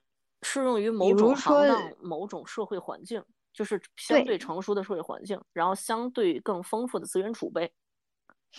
就像就像我们了解的那种，它是出它是那种就就是车房房车的那种形式出去玩儿，然后每天写他看到的这个风景，他只能这个行业他来做，别人坐班儿的做不了。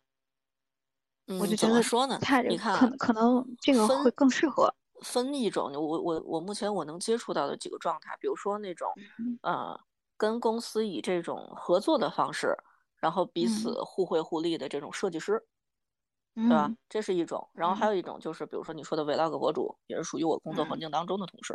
还有一种就是我嗯自己，我从大概一八年左右，我就不想不太想坐班了，我能去做嗯兼职的状态，我就不想在公司浪费更多的时间。对吧？嗯。然后你看，看基于这三种状态，其实你就发现这三种状态已经都不是我们传统意义上工作的状态。然后你嗯。就说，如果是比如说那种兼职的设计师，他整个的状态，他是把一个人当成一个公司去运营，他是自己的商嗯。务，然后是嗯。执行者，然后然后还是客服，嗯。你知道吗？对他是一个接人承担一个公司的角色，他其实是嗯以一个把一个人包装成一个公司和另一家公司做平行化的合作。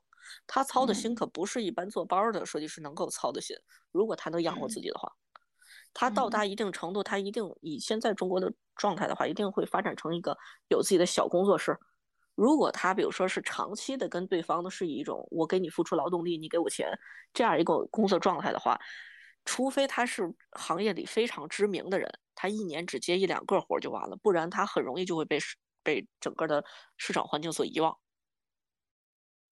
那这是设计师的状态，然后如果是 vlog 博主的话，你会发现他们面临的这个状态的起伏，都是，比如说我在这一段时间我是比较火的、比较红的，对吧？我能接案子，对吧？然后嗯过一段时间，整个我的流量各方面已经没有这么高了，然后我的新鲜度也没有这么高了，然后这个时候我要去接触更多的资源，让我知道我应该怎么去往一个更好的方式调，或者说我有一个什么样的商业化的出路。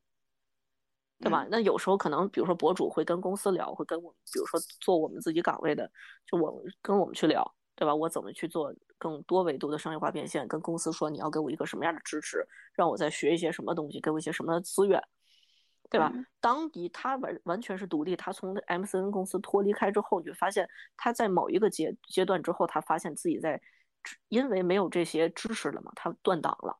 但是他红嗯的时候，他不会有这感觉。他就会觉得你你跟我是一个分钱的状态。他出来的时候，他才觉得，如果信息他自己不去抓抓取的话，他自己就会在突然某一个阶段有一个断层式的孤立，对吧？然后嗯，干就比如说像我自己的状态一样，就是我如果要维持像我这种相对自由的状态，我就要学更多的东西，我要接触更多的人，我不断要去思考说下个阶段应该怎么办。然后到一定阶段的时候，我可能更多的考虑就是说，哎，我要不要去成立一个自己的团队，或者说我要做什么？嗯你知道吗？所以每个人你就发现能单独出来的，基于现在国内没有一个很好的这种所谓的那个啊、free time 的那个一个一个一个工作状态的话，就是公司的认嗯知和它并不是一个一个兼职化的认知，一个合作上的认嗯知。对吧？你嗯知道这个东很多东西都需要在教育、在在适应、在在协他调。还会有一点儿水土不服的状态。对对对，很水土不服。所以现在但嗯凡现在能出来的，都是一个人使了八个人的力气。啊，然后并不是说很舒服的，说是我找到一个适合自己的工作方式，不是。但凡能说这个话的，就属于他。如果就是他能更舒服，你懂嗯吗？他不出来，他能嗯更舒服。嗯，他所以出来并并不是认头的。我们，呃，所以他并不是我们意识简单认为的那种舒适这两个字，不是字面意思。对，你怎么考验舒适？你不上班是最舒适，什么都不用干，但是你的经济来源是怎么是什么样的？但是就嗯经济来源来讲，你在公司创造的价值是它稳定能给你的输出的价值。一旦嗯出来之后，是你自己要去把自己包装成一个综合性的资源，嗯对吧？那这个时候你使多大力气？然后还可嗯能有一个你能不能出来的问题，你会往这个方面发展吗？就没有办法，就是只要你你想自由，你就要做更多的事儿，嗯除非你本质上就是自由的。嗯除非你比如说你家里是，比如说类似于苏醒，比如说之前说，哎，是不是你一直以来就是没出头，对吧？你前一段就是之前的那些年活得都挺拮据的。苏醒说并没有，我挺自在。嗯嗯你知道，他本质上他就是一个在经济上自由的个体。达成这个还得有一个非常清晰的标准，相对清晰的标嗯准。不然你嗯说你跟公司兼职，你知道你你上班的时候，你是你是属于你天天不干，老板都觉得哎呀，不管怎么样，你是我正式员工得养你，对吧？对但是，一旦你是嗯个兼职，那时时刻刻评估你的价值。嗯，时时刻刻就会考虑你到底值不值。对嗯，你别看你公司养了一群废物，但是你找那个兼职，嗯你就觉得得合适，对，你知道吗？所以这个状态也是，就是没有一个标准，除非他跟你说，哎，嗯这个东西做到什么程度就可以，然后我的公司但有做不到，你做到就可以。有些公司可能嗯他对这种所谓程度上面的把控，他也没有非常明确的一个说法。大部分没有，但凡对程度嗯有非常明确的把控，都不是小公司。嗯小公司有时候没有出来，就是因为他对于标准没有很清晰的标准，嗯，他还说不出来他他想要一个啥样。他自己都没做明白，他就恨不嗯能多多得多占嘛，就是普嗯遍是这种情况。当然不排除会有会有一些真正非常优秀的小而美的公司，但是毕竟是少数。嗯最后一个想跟大家分享的一个词叫做逆社会时钟。哟，这我喜欢这词儿，哎，虽然我 不明白，但是听着就喜欢。这是为什么呢？嗯，逆社会时钟就是不遵循什么年龄做什么事。嗯通俗的，你想社会时钟就是什么年龄做什么事，然后逆社会时钟呢，就是我不遵循什么年龄该做什么事的法则。比如说，该结婚我就结婚，然后该上学的时候上学，呃，该生孩子生孩子。逆社会时钟呢，就是我可能二十多岁我就回乡养老了，四十多岁我可能重新高考了，就是类似于这一种。然后他们都遵循自己想要的一个发展时区，人生的发展时区，不再去过多的关注于同年龄的人，他们在这个年龄段达成了什么样子的成就，在做什么样子的事情，那我是不是应该跟他们一样去做同样的事情才是才是正常的？我不再遵循于这个，我不再拘泥于这个框架里，我去照着自己想要的一个人生的轨迹。我现在可能在大学的阶段，我并没有一个很好的学习成绩，那么我可能现在是想要去进行一个工作方向的一个事业方向的一个奋斗，那么我在事业方向进行奋斗。但是当我奋斗奋斗到了三四十岁的时候，我想要再重新去学习，那我就可以放下我的工作，辞职，然后我去专心的去。考研、考博去学习，甚至是去国外留学，我就把我的事业就放下了，类似于这样子的一个意思。就我觉得，要是能做到这个，首先他得具备松弛感，嗯，他得有这个心理准备，就是在别人成就的时候，他心不动。嗯，就这种人的规划非常清晰。其实本质上，这种人规划真非常清晰，每一步该做但。是你能确定所有做这种选择的人他是清醒的吗？我觉得最起就是不管他清不清醒吧，他最起码对于自己，你知道这个东西不是一个长远的计划，哪怕他对于接下来自己的那个短期的计划，他是有个计划，嗯你知道吗？比如说我说，如果这个人有计划，他才敢干这个事儿；如果他没有计划，就变成什么呢？比如说我现在手头里没钱了，我现在不上班了，我现在去学习，你不觉得就完全不可能有这样的事儿吗？对吧？他只能说我现在不上班，然后手里没钱，我去要饭吧。嗯，所谓说是他对这个 这个这个别人的成就不心动，是指的是，嗯，他不会打乱，就是别人的变化不会打乱自己的计划。不就是有规划吗？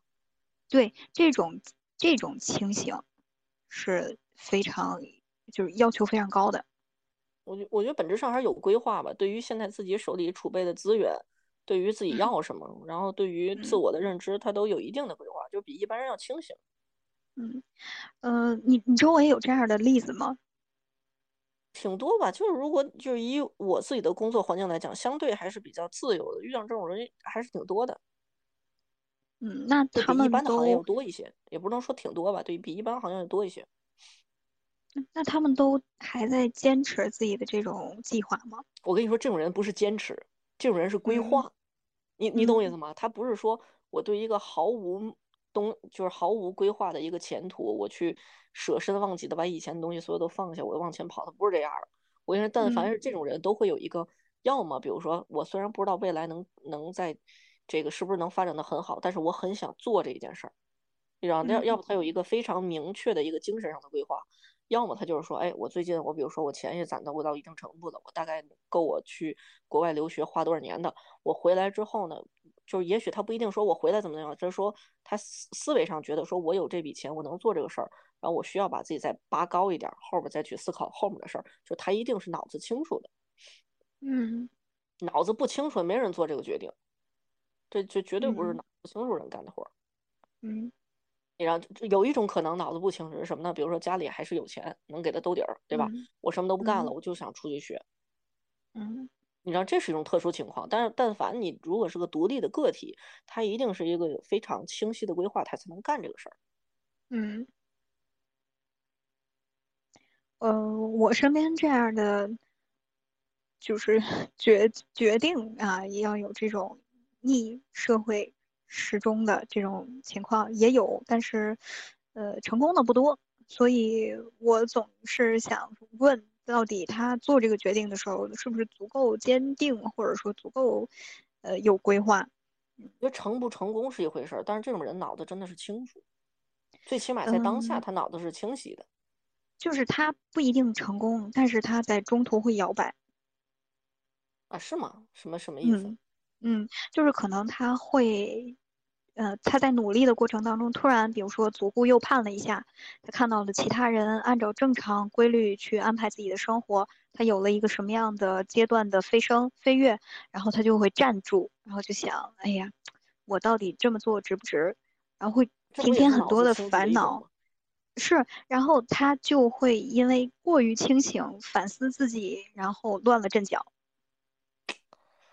反正怎么说呢，就是我我反正身身边遇到这种个例，但凡能抛弃一样东西，去一样东西，他一定会有一嗯个、呃有一个想法儿，你知道吗？他要去实践这个嗯想法儿。具体这事嗯儿能不能成功，能坚持多久，我觉得他是另一个事儿，嗯，是，所？以他到底需不需要他足够坚定呢？规划的规划，一般都是嗯脑子去真的去思考了很多东西的。嗯，这个我倒是认同的，就是他一定去想过了各种可能，然后他还是决定要这么做了。那当时他做。决定，哎，他做的那个时候一定是坚忍的，一定是足够坚定的。但是他做出这个选择会不会令他后悔？我觉得他前期的对于后悔这个度的思量到底足不足够，这个其所以你们实，你们觉得他们嗯，像这类的一种行为，你们是支持还是不支持呢？我支持，但是我不希望他左右摇摆。嗯，我我也支持。安静老师？嗯我也支持，为为什么支？嗯，因为我就是因为我们不够不够自自如的去选择，所以我在看看到别人这么做的时候，我觉得他是一份勇气，就是我没有的勇气看爽气。文呗。对，嗯，就就更希望他成功，就真的做到了他想要的那个方法，我觉得他只要他他想要的结果他就成功了。是，然后他他就试完发现不太适合自己，回来也是一种，嗯就怎么说呢？我不觉得，某一条路应该是成功的，只不过我们给自己不断创造新的副本儿，对，这个？是没有问题的。如说我，我比嗯如说我发现自己兼职就是有点儿自己撑不下去了，或者可能市场环境嗯最近不太适合了，我回去也得上嗯。班去。嗯，但是很多情况它不像你这种行业，嗯，他他可以回去，呃，因为你没有脱离这个行业，你只不过形式的变化而已。呃，你要不要就是，不一样，就是你嗯的你的嗯简历，你整个人的状态和你的认知会完全跟传统意义上的工作有有时候会，就是你积累到一定程度会不一样。嗯，所以我觉得他他回去也不容易，他决定走出来也不容易，就这都不容易。种，嗯，这种勇气是值得去欣赏和肯定的。我我觉得有时候不要看小阶段的成果。我我举个例子啊，你看啊，嗯从这个人迈出这一步之后，其实有很多的发展方向。比如说，嗯他出来之后发现做着做着不适合，他回去，然后嗯他发现回去之后也不好回去了，但是他现在必须回去，他就要嗯做，他可能要做更多的事儿，要经历更多的波折，再回到原来他那个岗位，然后这个嗯时候他就会发现原来那个岗位其实是最适合自己的。嗯这是一种结嗯果，对吧？嗯还有一种嗯呢是什么呢？是他出去之后各方面顺利了，然后确嗯实给他找到了一份更广阔的天地，也许各方面的条件不如他以前坐班儿要好，但是他觉得很自由，很适合自己，嗯，这是一种，他喜欢？享受。哎嗯，还有一种人可能是，比如说他出来之后发现不行，又回去，然后不行，嗯然后后来他发现回真的不适合自己，他又出来，然后屡，战屡败，屡败屡战，可能屡战，到嗯达很长时间之后，他发现自己积积累出来一个特别的东西，他就能完全出来了。嗯嗯不，这就是所谓的连续创业者嘛，就是那个那个嗯逻辑，嗯嗯嗯对吧？其实你自己出来，你就是创业，嗯你不管是一个人还是一个团队，只要你出来了，你就是自己去创造一些东西。对吧？我说实话，所以你有不同的路径，但是我觉得只要是你选了，就是代表当下，其实你思考的维度一定会比不选的人要多。嗯，说实话，我身边这样的清晰的人不多，有没有必要，清晰，你不觉得有时候，比如说我跟之前就是那种就是我我我稍微比较正常上班的同事来讲，我觉得大家聊你就发现有时候人家确实没有必要清晰。你看啊，我我给你举一个就是我生活当中的小例子，就是当时是邻居，邻居他们他他邻居有个大哥啊，他们家这个大哥呢就属于毕了业之后去上班，上班都挺好的，都挺正常的，嗯，突然他就要出来做安利啊，然后他就做安利去了。呃，做安利之后一阵子呢，他觉得感觉这条路就开始不顺了。你说你一提这名儿，我感觉这辈子开始不顺了。就他开始认为这个方向可能更更能快速的让他积累财富，然后能够拥有他想要的那个生活。然后很快他又觉得这里也不是他理想的地方，然后他就又回到这个本职工作。呃，回这个本职工作，他去也是花费了很多的。这个财力、物力、人力，然后又回来的，回来之后发觉还是不适合，呃，不适应，又出去，然后还又回到了安利，那么又又又又翻回来去安利，安利之后又不适合，又回来，就是截止到我现在知道的情况，他是又回到了公司，就是怎么说呢？就是你这种例子，它是相对比较正常的。就是不管你是要要在坐班也好，你还是想要自己独立出来工作，你都是正常的状态。嗯嗯嗯，你你的职业规划是非常清晰的，但是我那邻居他可能就算不得足够清晰。哎，但是你看，我觉得怎么说呢？我说这个清不清晰这件事儿跟结果没有关系，你懂我意思吗？就是清不清晰和结果没有关系，不是代表有好结果就是它清晰。美好结果就是它不清晰，而是说我们在做出某一个不一样的选择的时候有思考。你知道我为什么说就是这种人他就是需要想过很多？你知道，因为脱离一个东西到达一个新的东西，其实并不是那么容易的。尤其是我觉得你像你这个邻居，应该也不是家里最有钱那种，对吧？他真的不是玩儿，他真的是有思考过，想想改变一些东西，只不过没成功而已。嗯，但是你觉得真的是？想得清楚就一定会做得对吗？这事儿不一定。就是想说，刚刚那个邻居的例子，好像也并不是特别典型的逆社会时钟，有点像，其实有有一点这个意思。但是他就是我理解的，我理解的逆社，我我理解的逆社会时钟，它应该是几个阶段性的。但是我听的这个例子是类似于我在不同的行业、不同的工作在来回的横跳。呃，怎么说呢？可能这种就是它它它稍微有一点点像是因为什么呢？因为安利它一定不是一个，就是正常人正常做职业规划的时候会考虑的这个首选吧。就所以我就觉得可能这个也会有一点点超超出正常范围区间以外的选择。就是这个逆社会时钟，感觉它是在在几个大的。比如说学业呀、工作呀、结婚呀、生子呀等等这些，呃，比较大的一个一个框架里面，不在什么阶段做什么事儿是吧？嗯，呃，对，他在尝试摸索属于自己的一个生命的节奏。我不是按照一个常规的生命节奏在走。我可能在，比如说二十二十到，比如说二十到四十之间，咱定义为一个工作的一个时间段。那在这个工作时间段，我可能从事这个工作，又从事那个工作，再从事另外一个工作。我觉得这都是一个时间段的工作。嗯嗯嗯。就其实我们为什么举这个例子呢？就是想说，如果你选择逆时针，那你一定不要左顾右盼。呃。你 你可以靠着自己的这种节奏去掌握自己这一步和那一步要做什么。如果没有做好这个心理准备，可能你的安排上面，它就会节奏越来越乱。我我我怎么我我首先我觉得就是耶瓦说这个案例吧，其实也跟这个是有一点像，只不过它是一个小点。安庆老师说的是那个大的阶段性的反常性的东西。对吧？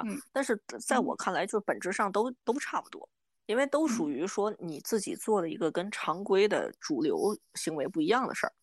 对，呃，然后另外一点，我我是觉得就是，只要是你做了，你当下清楚就行，就是不去考虑说我是不是在某个阶段上要左顾右盼了。我觉得如果考量这个事儿，没有人敢动了。因为你你你，我觉得每个人做的不同的决定都是基于自己的认知。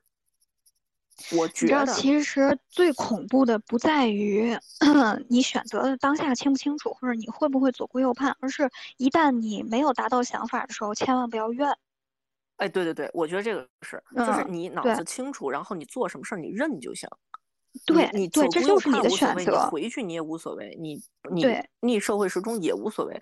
但是你当下你选择了，你就认，然后你去接受给你带来的所有好和不好。对。你不不要怨天尤人，也不要去啊，这个对没有意义。就你千万不要做了这个事情，然后又翻过头来去怨别人或者怨自己，我觉得那样就没必要了。那你还不如就按照按部就班去干。对，我觉得没有我我没有办法去做一个决定，说对于我来讲是一个百分之百正确的决定，但是我们能做的决定是我不后悔的决定。对，没错。就你千万不要在做完所有的事情之后，最后回顾自己一生的时候，觉得啥也不是了，然后又开始了自怨自艾了，时运不济了。我觉得这都没有必要，没有人会去揪你的错，你也不要为了给自己找个台子下来，然后这么多借口。嗯，但是我觉得今天那个安静老师提到，就是就是他说的，就是他希望听到更大板块的逆社会之中，我觉得那个那个。给我一个什么启示呢？就是逆不逆社会时钟这件事儿，其实跟社会氛围有挺大的关系。你看早些年为什么没有这个词儿，是因为社会要求你必须要履行一个什么什么义务，然后因为现在我们的社会给了更多的可能性，就他把这个空间放给你了，然后对于我们来讲，确实会有更多的选择，对吧？当然这个更多的选择里边就有更多的对和不对。嗯，对，对吧？但是我觉得，但是你做的当下。没有人可以明确的告诉你这件事情对还是不对。对，但是我说这意思什么呢？就是逆社会时钟这件事儿，本质上来讲是社会赋予，就我们所处的社会环境赋予你的一个选择权。嗯，你看，如果说比如说再早几年，到年龄就得结婚什么，你愿不愿意，你就觉得它是一个应该有的逻辑。嗯，然后你也不会去思考对或不对。现在是什么呢？就是信息量也多了，然后你看到的，就是不同的生活方式也多了，然后社会也不要求你必须怎么怎么样的时候，你才会有这么个想法。就现在是选择权在你手里了，你可以选择我的命运应该怎么走了。对，然后关键是你还看到了很多案例，不管这个案例对和跟你对比来讲合不合适，或者说适不适合你，但是你就看到了说，哎，别人都可以这么活。对吧？然后现在你也不管我，我不就可以说我我大概就 是说四十岁的时候我再去工作，嗯，对吧？然后因为毕竟是有些人在五十多岁的时候去工作，去去学学完习之后再突破也行啊，嗯，对吧？比如说董明珠那不也是很大岁数之后才开始做销售，然后一步一步六十多岁做到做到格力的对吧？顶头老大嘛，嗯，对吧？为什么我不行？对吧？就是你就是上行永远是没有问题的，但是下行是无可估量的。啊，对。但是你比如说，你又会想说，哎，别人就是你看不生孩子的真的是很快乐，对吧？然后生孩子的真的是很苦恼，为什么要生孩子？我不生。但是也有人会觉得说，虽然现在很多人选择不生孩子，但是我觉得它是一个应有的快乐，我必须得享受这个快乐，所以我要我要生。你会发现它是一个选择权，它已经不是说逆不逆社会时钟，现在社会没有什么时钟，关键是。嗯，对吧？它不是说，比如说在早期封建时代，就必须生孩子，对吧？然后比如说谁家孩子生不够，还要还要去给你就是纳个税呀什么之类的。那他会不会对这个就是社会环境的影响和讨论有更高的觉悟的要求？哎，是我你不觉得在现在生活的社会环境，就是你你要自己要去评估很多问题。你不觉得有时候人笨一点，社会环境简单一点，是乃至他封闭一点，有时候不是不一定是坏事，就是他这一辈子给你安排好了，嗯，对吧？有时候你给的更多的空间，给多的选择。当然，我不是说现在社会环境不就是不好啊，就是现在有一点说给你脸不要脸的感觉，你知道吗？就是说这话就我给你这么大空间，对吗？给了你自由的环境，现在你跟我说你不痛快，对吧？但是本质上来讲，确实你给太多的选择，的确会带来更多的盲目。嗯，更多的方式，然后更多的问题，更多的盲目，更复杂的环境，对吧？就也希望这个这个时期到来的同时，只摘别人的，我现在已经开始迷茫。就说只摘别人的这种这种这种口伐笔诛的这种态度，也能变得松弛一些。你没没有因为对吧？你把自己嗯别人掐得死死的，后来你会发现社会嗯环境那么宽松，你想干的时候你自己没法干了，谁愿意干这事儿？不都是我支持你，我让支持你，我也支持你，以便于我能更好的支持我自己吗，对，对吧？但不是每个人都能像你这是这样想的。对，但但你想，如果社会的主流环境变成什么呢？大家都比如说到时间就是上上嗯班儿、生孩子嗯、结婚，然后谁差了两年都得被骂的时候，然嗯后你就发现，真的就算是怎也不会支持别人，都会嗯跟他说：“哥们儿，随大溜儿吧，好吧，嗯，你这有点不太正常了，哥们儿，对吧？”但是现在嗯因为大家宽松了，就是为了给别人宽松的环境，为了给嗯自己宽松的环境，才给别人宽松的环境。对，就我所以我就说，这个需要是大众都提起的觉悟，不是说逆你必须的时针、不然你就会逆社会时针要不要，而是大家对于逆社会时针应该更可更尽量的宽容的接待。对，现在已经是在这个社会氛围，就这已经来了。我嗯们现在处的就是这样一个环境了，就来了，和人们到底真的是它，有没有做好这个准备，其实不两件事儿不，一定。嗯，哎对，不一定。对吧？然后你看现在这个时代到了之后，就已经不是我们说要不要逆社会时针或者怎么怎么样，包括嗯今天安静老师提到这个词儿，因为现在嗯已经出现这个情况了。嗯对吧？逆社会时针，那我们可能更多的探讨就是说哪些可逆，哪些不可逆，对，对吧？你再逆，你也不能说随便杀人啊，就我觉得？你还是有一就是怎定范围的。就哪些可逆，哪些不可逆，你有哪些想法吗？就是其实我认为，只要不影响别人的时候都都可逆。就其实我我还有比较传统的思维，就是该学习的时候还是要学习的，啊，就是他还是应该在黄金阶段去好好学习，而不应该拿这个时间去玩儿，然后四十多岁以后再开始学。我觉得啊，对对对对对，我我同意这没点，因为整个的以以嗯前不觉得，以前觉得反正到老了学不也一样，现在真的是感觉到你的认知程度，然后你的这个性就是这个好奇程度，对吧？然后你的嗯这个记忆嗯力各方面真的是越小越嗯好。对，越新鲜越好。对对，所以所以你你你我就我就我我同意耶娃这个想法，就是说，在有一些东西是不太可逆的。对于学习这种东西，就是正经事儿一定放在前面会比较好一点儿。就你可以，对吧？六十以后再结婚啊，有有能耐六十以后再要对，但孩子是如。果你想要孩子的话，你就不要六十岁以后，就尽量不要六十岁以后再结婚。对，你哎，对，但是那种选择你就可以随便了。女生你得考虑考虑，对吧？就因为还有一个高龄产妇的问题。哎，然后，然后你你学习这个事情是绝对不能放到六十岁对以后的对对对，那对那时候你学了就忘了。对，但是还有一个就是今天安静老师提到，就是说，比如说，就是他他也提到说那个就是。嗯，安静老师，你刚才是不是说有一个，比如上学上了很长时间，比如三四十岁再出来工作这件事儿，哦，嗯嗯嗯，对吧？这种这种可不可逆，你给他问我觉得懵了。有有待于案例的考证，因为从本质上来讲，我嗯觉得从你看咱大家都是工作了不是一两年的，对吧？咱也是工作有一定年头了，就是嗯我们都能明白，说你对于社会、对于工作岗位、对于你的这个职场环境，对吧？你的行嗯业环境，你你得有一定认知，这这个时间嗯你是跳不过的。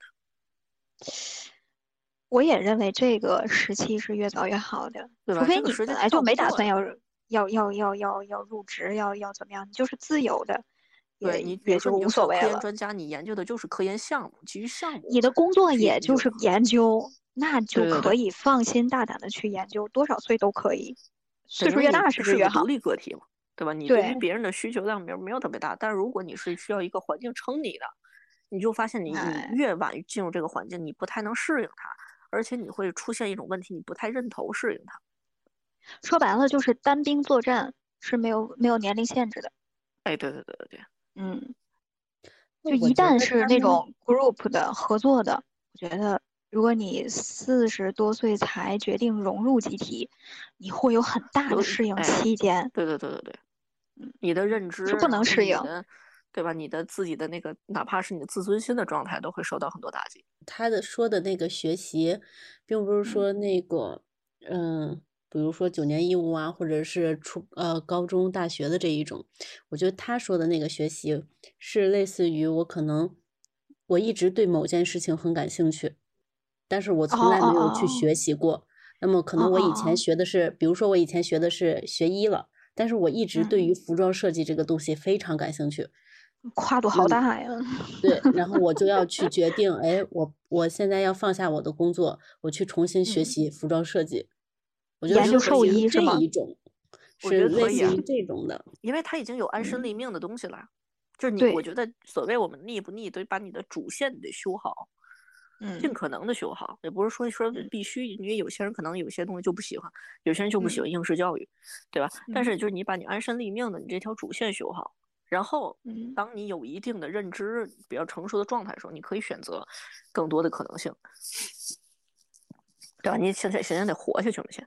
那可能有一些逆社会时钟的人，就是并没有决定，我现在是不是要先活下去。他想的是，我想要先去做那件事情。嗯，可以呀、他能撑得住就行。你们还有想补充的吗？哎，我就我觉得再补充可能就播不了了，因为我不是很认同。为什么呀？呃，就就就像，呃，刚才安静举的这个例子，就是他可能没有考虑我要不要安身立命，我就是今天突发奇想，我想要做这件事情，我我持 就是弃权票，因为我没办法做选择。嗯，呃，但是我觉得这种真的是可以。为什么？我跟你说，他他是可以，你真但是正做到一定程度，发现自己不行，他自然会想办法。嗯，没没没办法去说清楚这件事情，因为我周围这样的例子并有不是很乐观。哎，对，他不是很乐观。哎，对对对，就是就这种情况的话呢，我不是非常鼓励，因为我认为这样的情况他多半儿都是没想好的。是，但是问题是这种人你也拦不住，你知道？对对对对，是的，是的，他确实是没法儿拦，所以你劝是没有没有什么帮助的啊。对于关关键是因为你拦了之后，但凡人家有出头了，人家回头就哎对当年泼就冷水那个，你就鼓励他去，但万一不行，他自己会回来。哎，但是你又担心你鼓励他去，是坚定了他的这个方向，结果没有成功，我是不是相当于浪费了他的时间？你就跟他说，如果哎你愿意，你就大胆放心的去去，我是支持你的，对吧？但是你不要嗯跟他说你一定要去啊，你一定要坚持啊。所以这这话就没法接，你知道吗？就是我我我本心又不是特别的支持，就说不出口这种话，你知道，就很担心他因为这种方向的努力和时间成本啊、金钱成本都没少铺，最后也不是他想要的。主要是你就这个还是还是有良心，你知道吗？我就没有这问题，我本着一直本着谁死埋谁坑的态度，然后按说其实跟我们没什么太大关系，对不对？这就是别人的决定嘛。真的就就哎只是只是这个事儿，这个事儿，在自己去考虑的时候，我就迈不开这个步，我也张不开这个嘴，我没办法说鼓励他，我只能弃权，我我我只好你你的你的选择我尊重就完了，至于支不支持，我保留意见。对，对于这种人，他过来说，哎，我想问你的意见，就是滚，省得老子骂。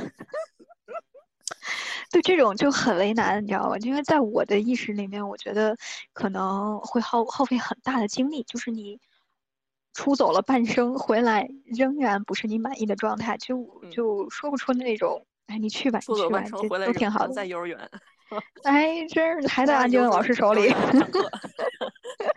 太开心了。嗯，对，反正就是这种情况，我会有很大的心理负担。接受不了这个案也说不出口私下聊聊，我就爱听这个，不嗯不听这个怎么能觉得我们现在还能活下去？嗯，靠着这个案例支持自己。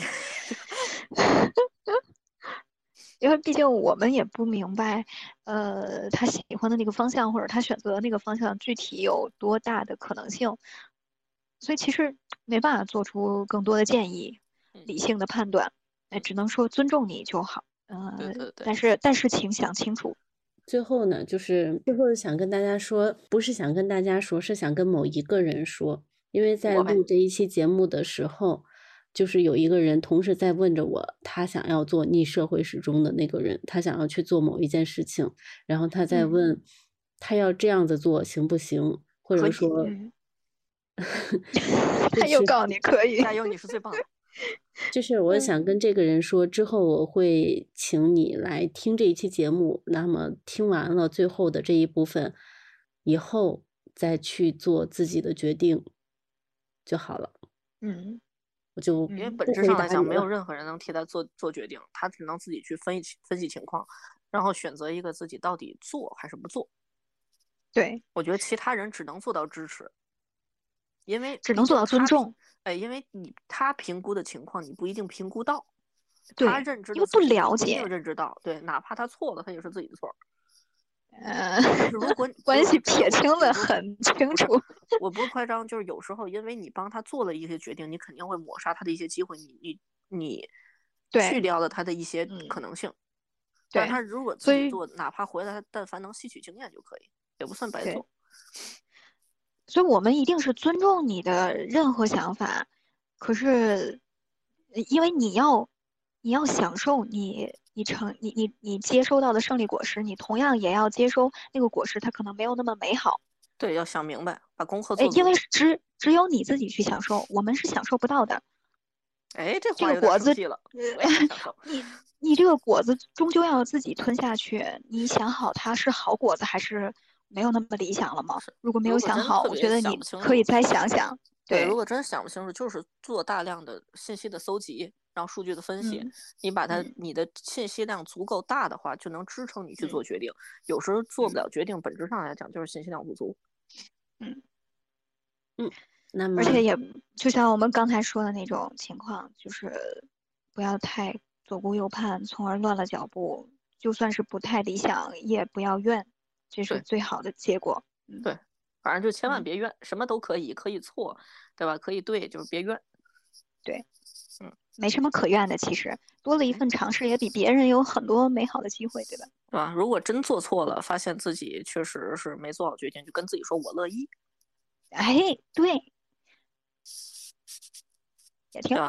做对了，嗯你要感谢我们这些支持过你的人。基本做的没有那么理想，也是正常的，因为人生尝试嘛，这一辈子才对人生的常态嘛。都都行，对，只要不死都有机会。哎，只要是活得久，终归能变成那个见证更多的人。哎，嗯，Sharing everything with one another. 行，那我们今天的活动，今天的节目就到此结束啦。I'm just trying to find some peace and 好 quiet.，拜拜。Cause anywhere I go, I know I'll find ya. Yeah, yeah, yeah, yeah.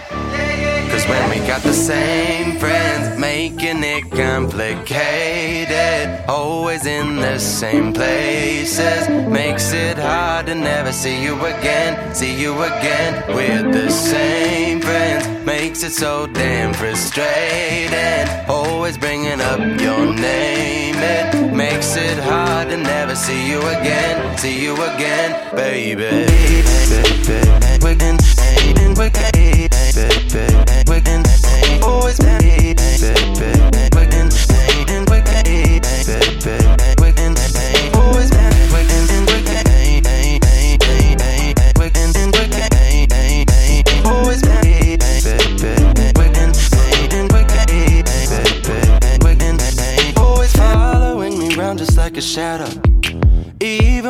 sun goes down, man, I should've listened to my mother. Yeah, yeah, yeah. When we got the same friends, making it complicated. Always in the same places, makes it hard to never see you again. See you again with the same friends, makes it so damn frustrating. Always bringing up your name, makes it hard to never see you again. See you again, baby.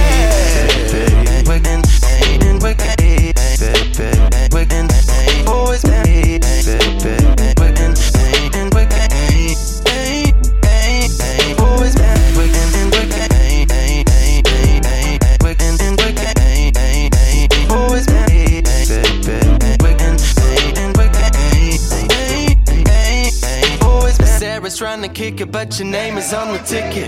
Tammy's on the fence, and we've been friends in single digits. Mark, Maria, Aaron, they just really wanna love me. Alex T E Spencer really wanna smoke. They used to call me up before you ran away with Joe. Reggie staying quiet, he pretend like he don't know.